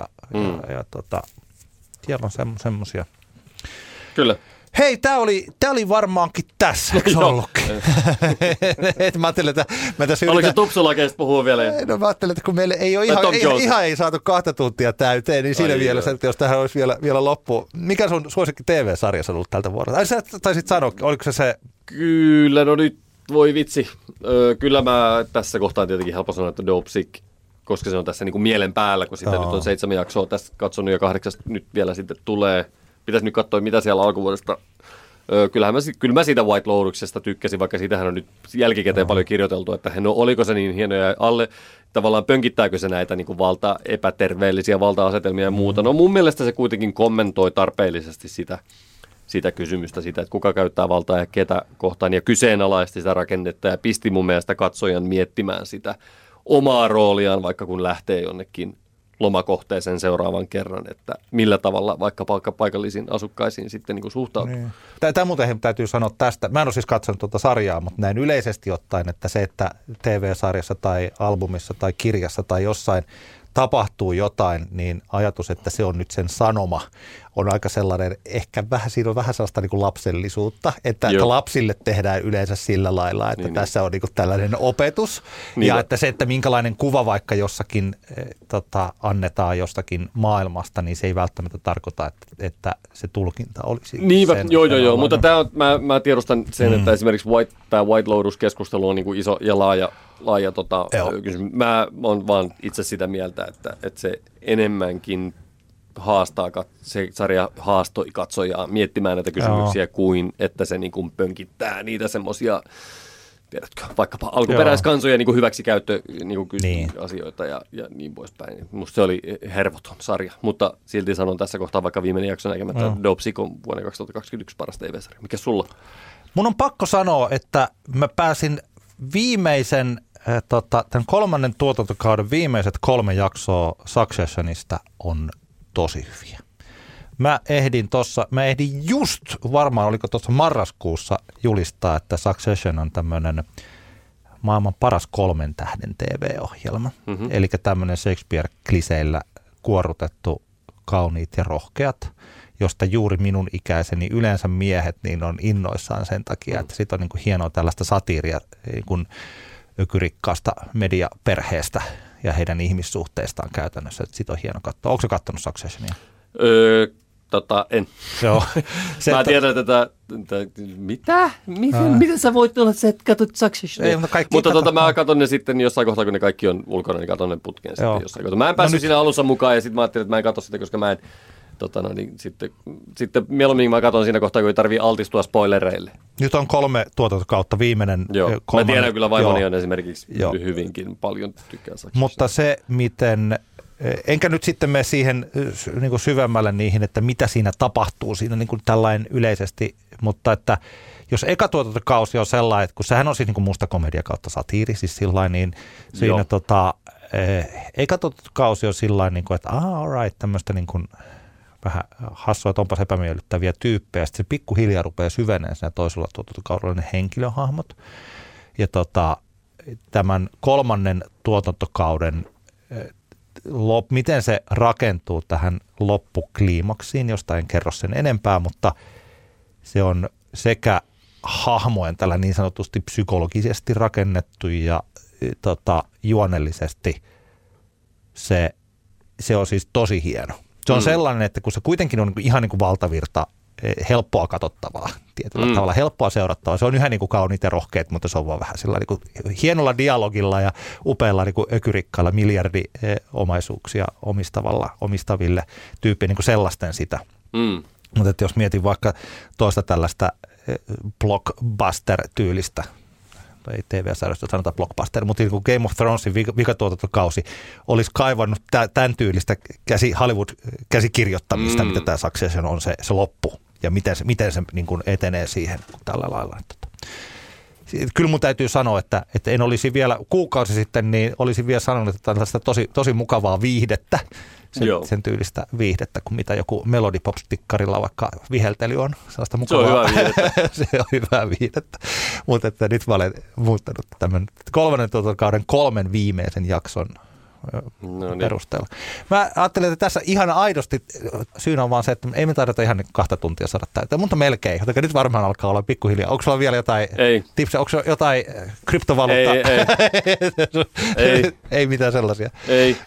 Kiitos kaikille kuuntelijoille vuodesta 2021. One more year. One more year, niin helposti. Kevin Parkerilla ollaan. Tämä tilaus on voimassa toistaiseksi. Kyllä. Indefinitely. Kiitos paljon. Kiitos. Hyviä vointia, rauhallista joulua ja hyvää uutta vuotta. Heippa. Heippa. Antti kertaa Antti.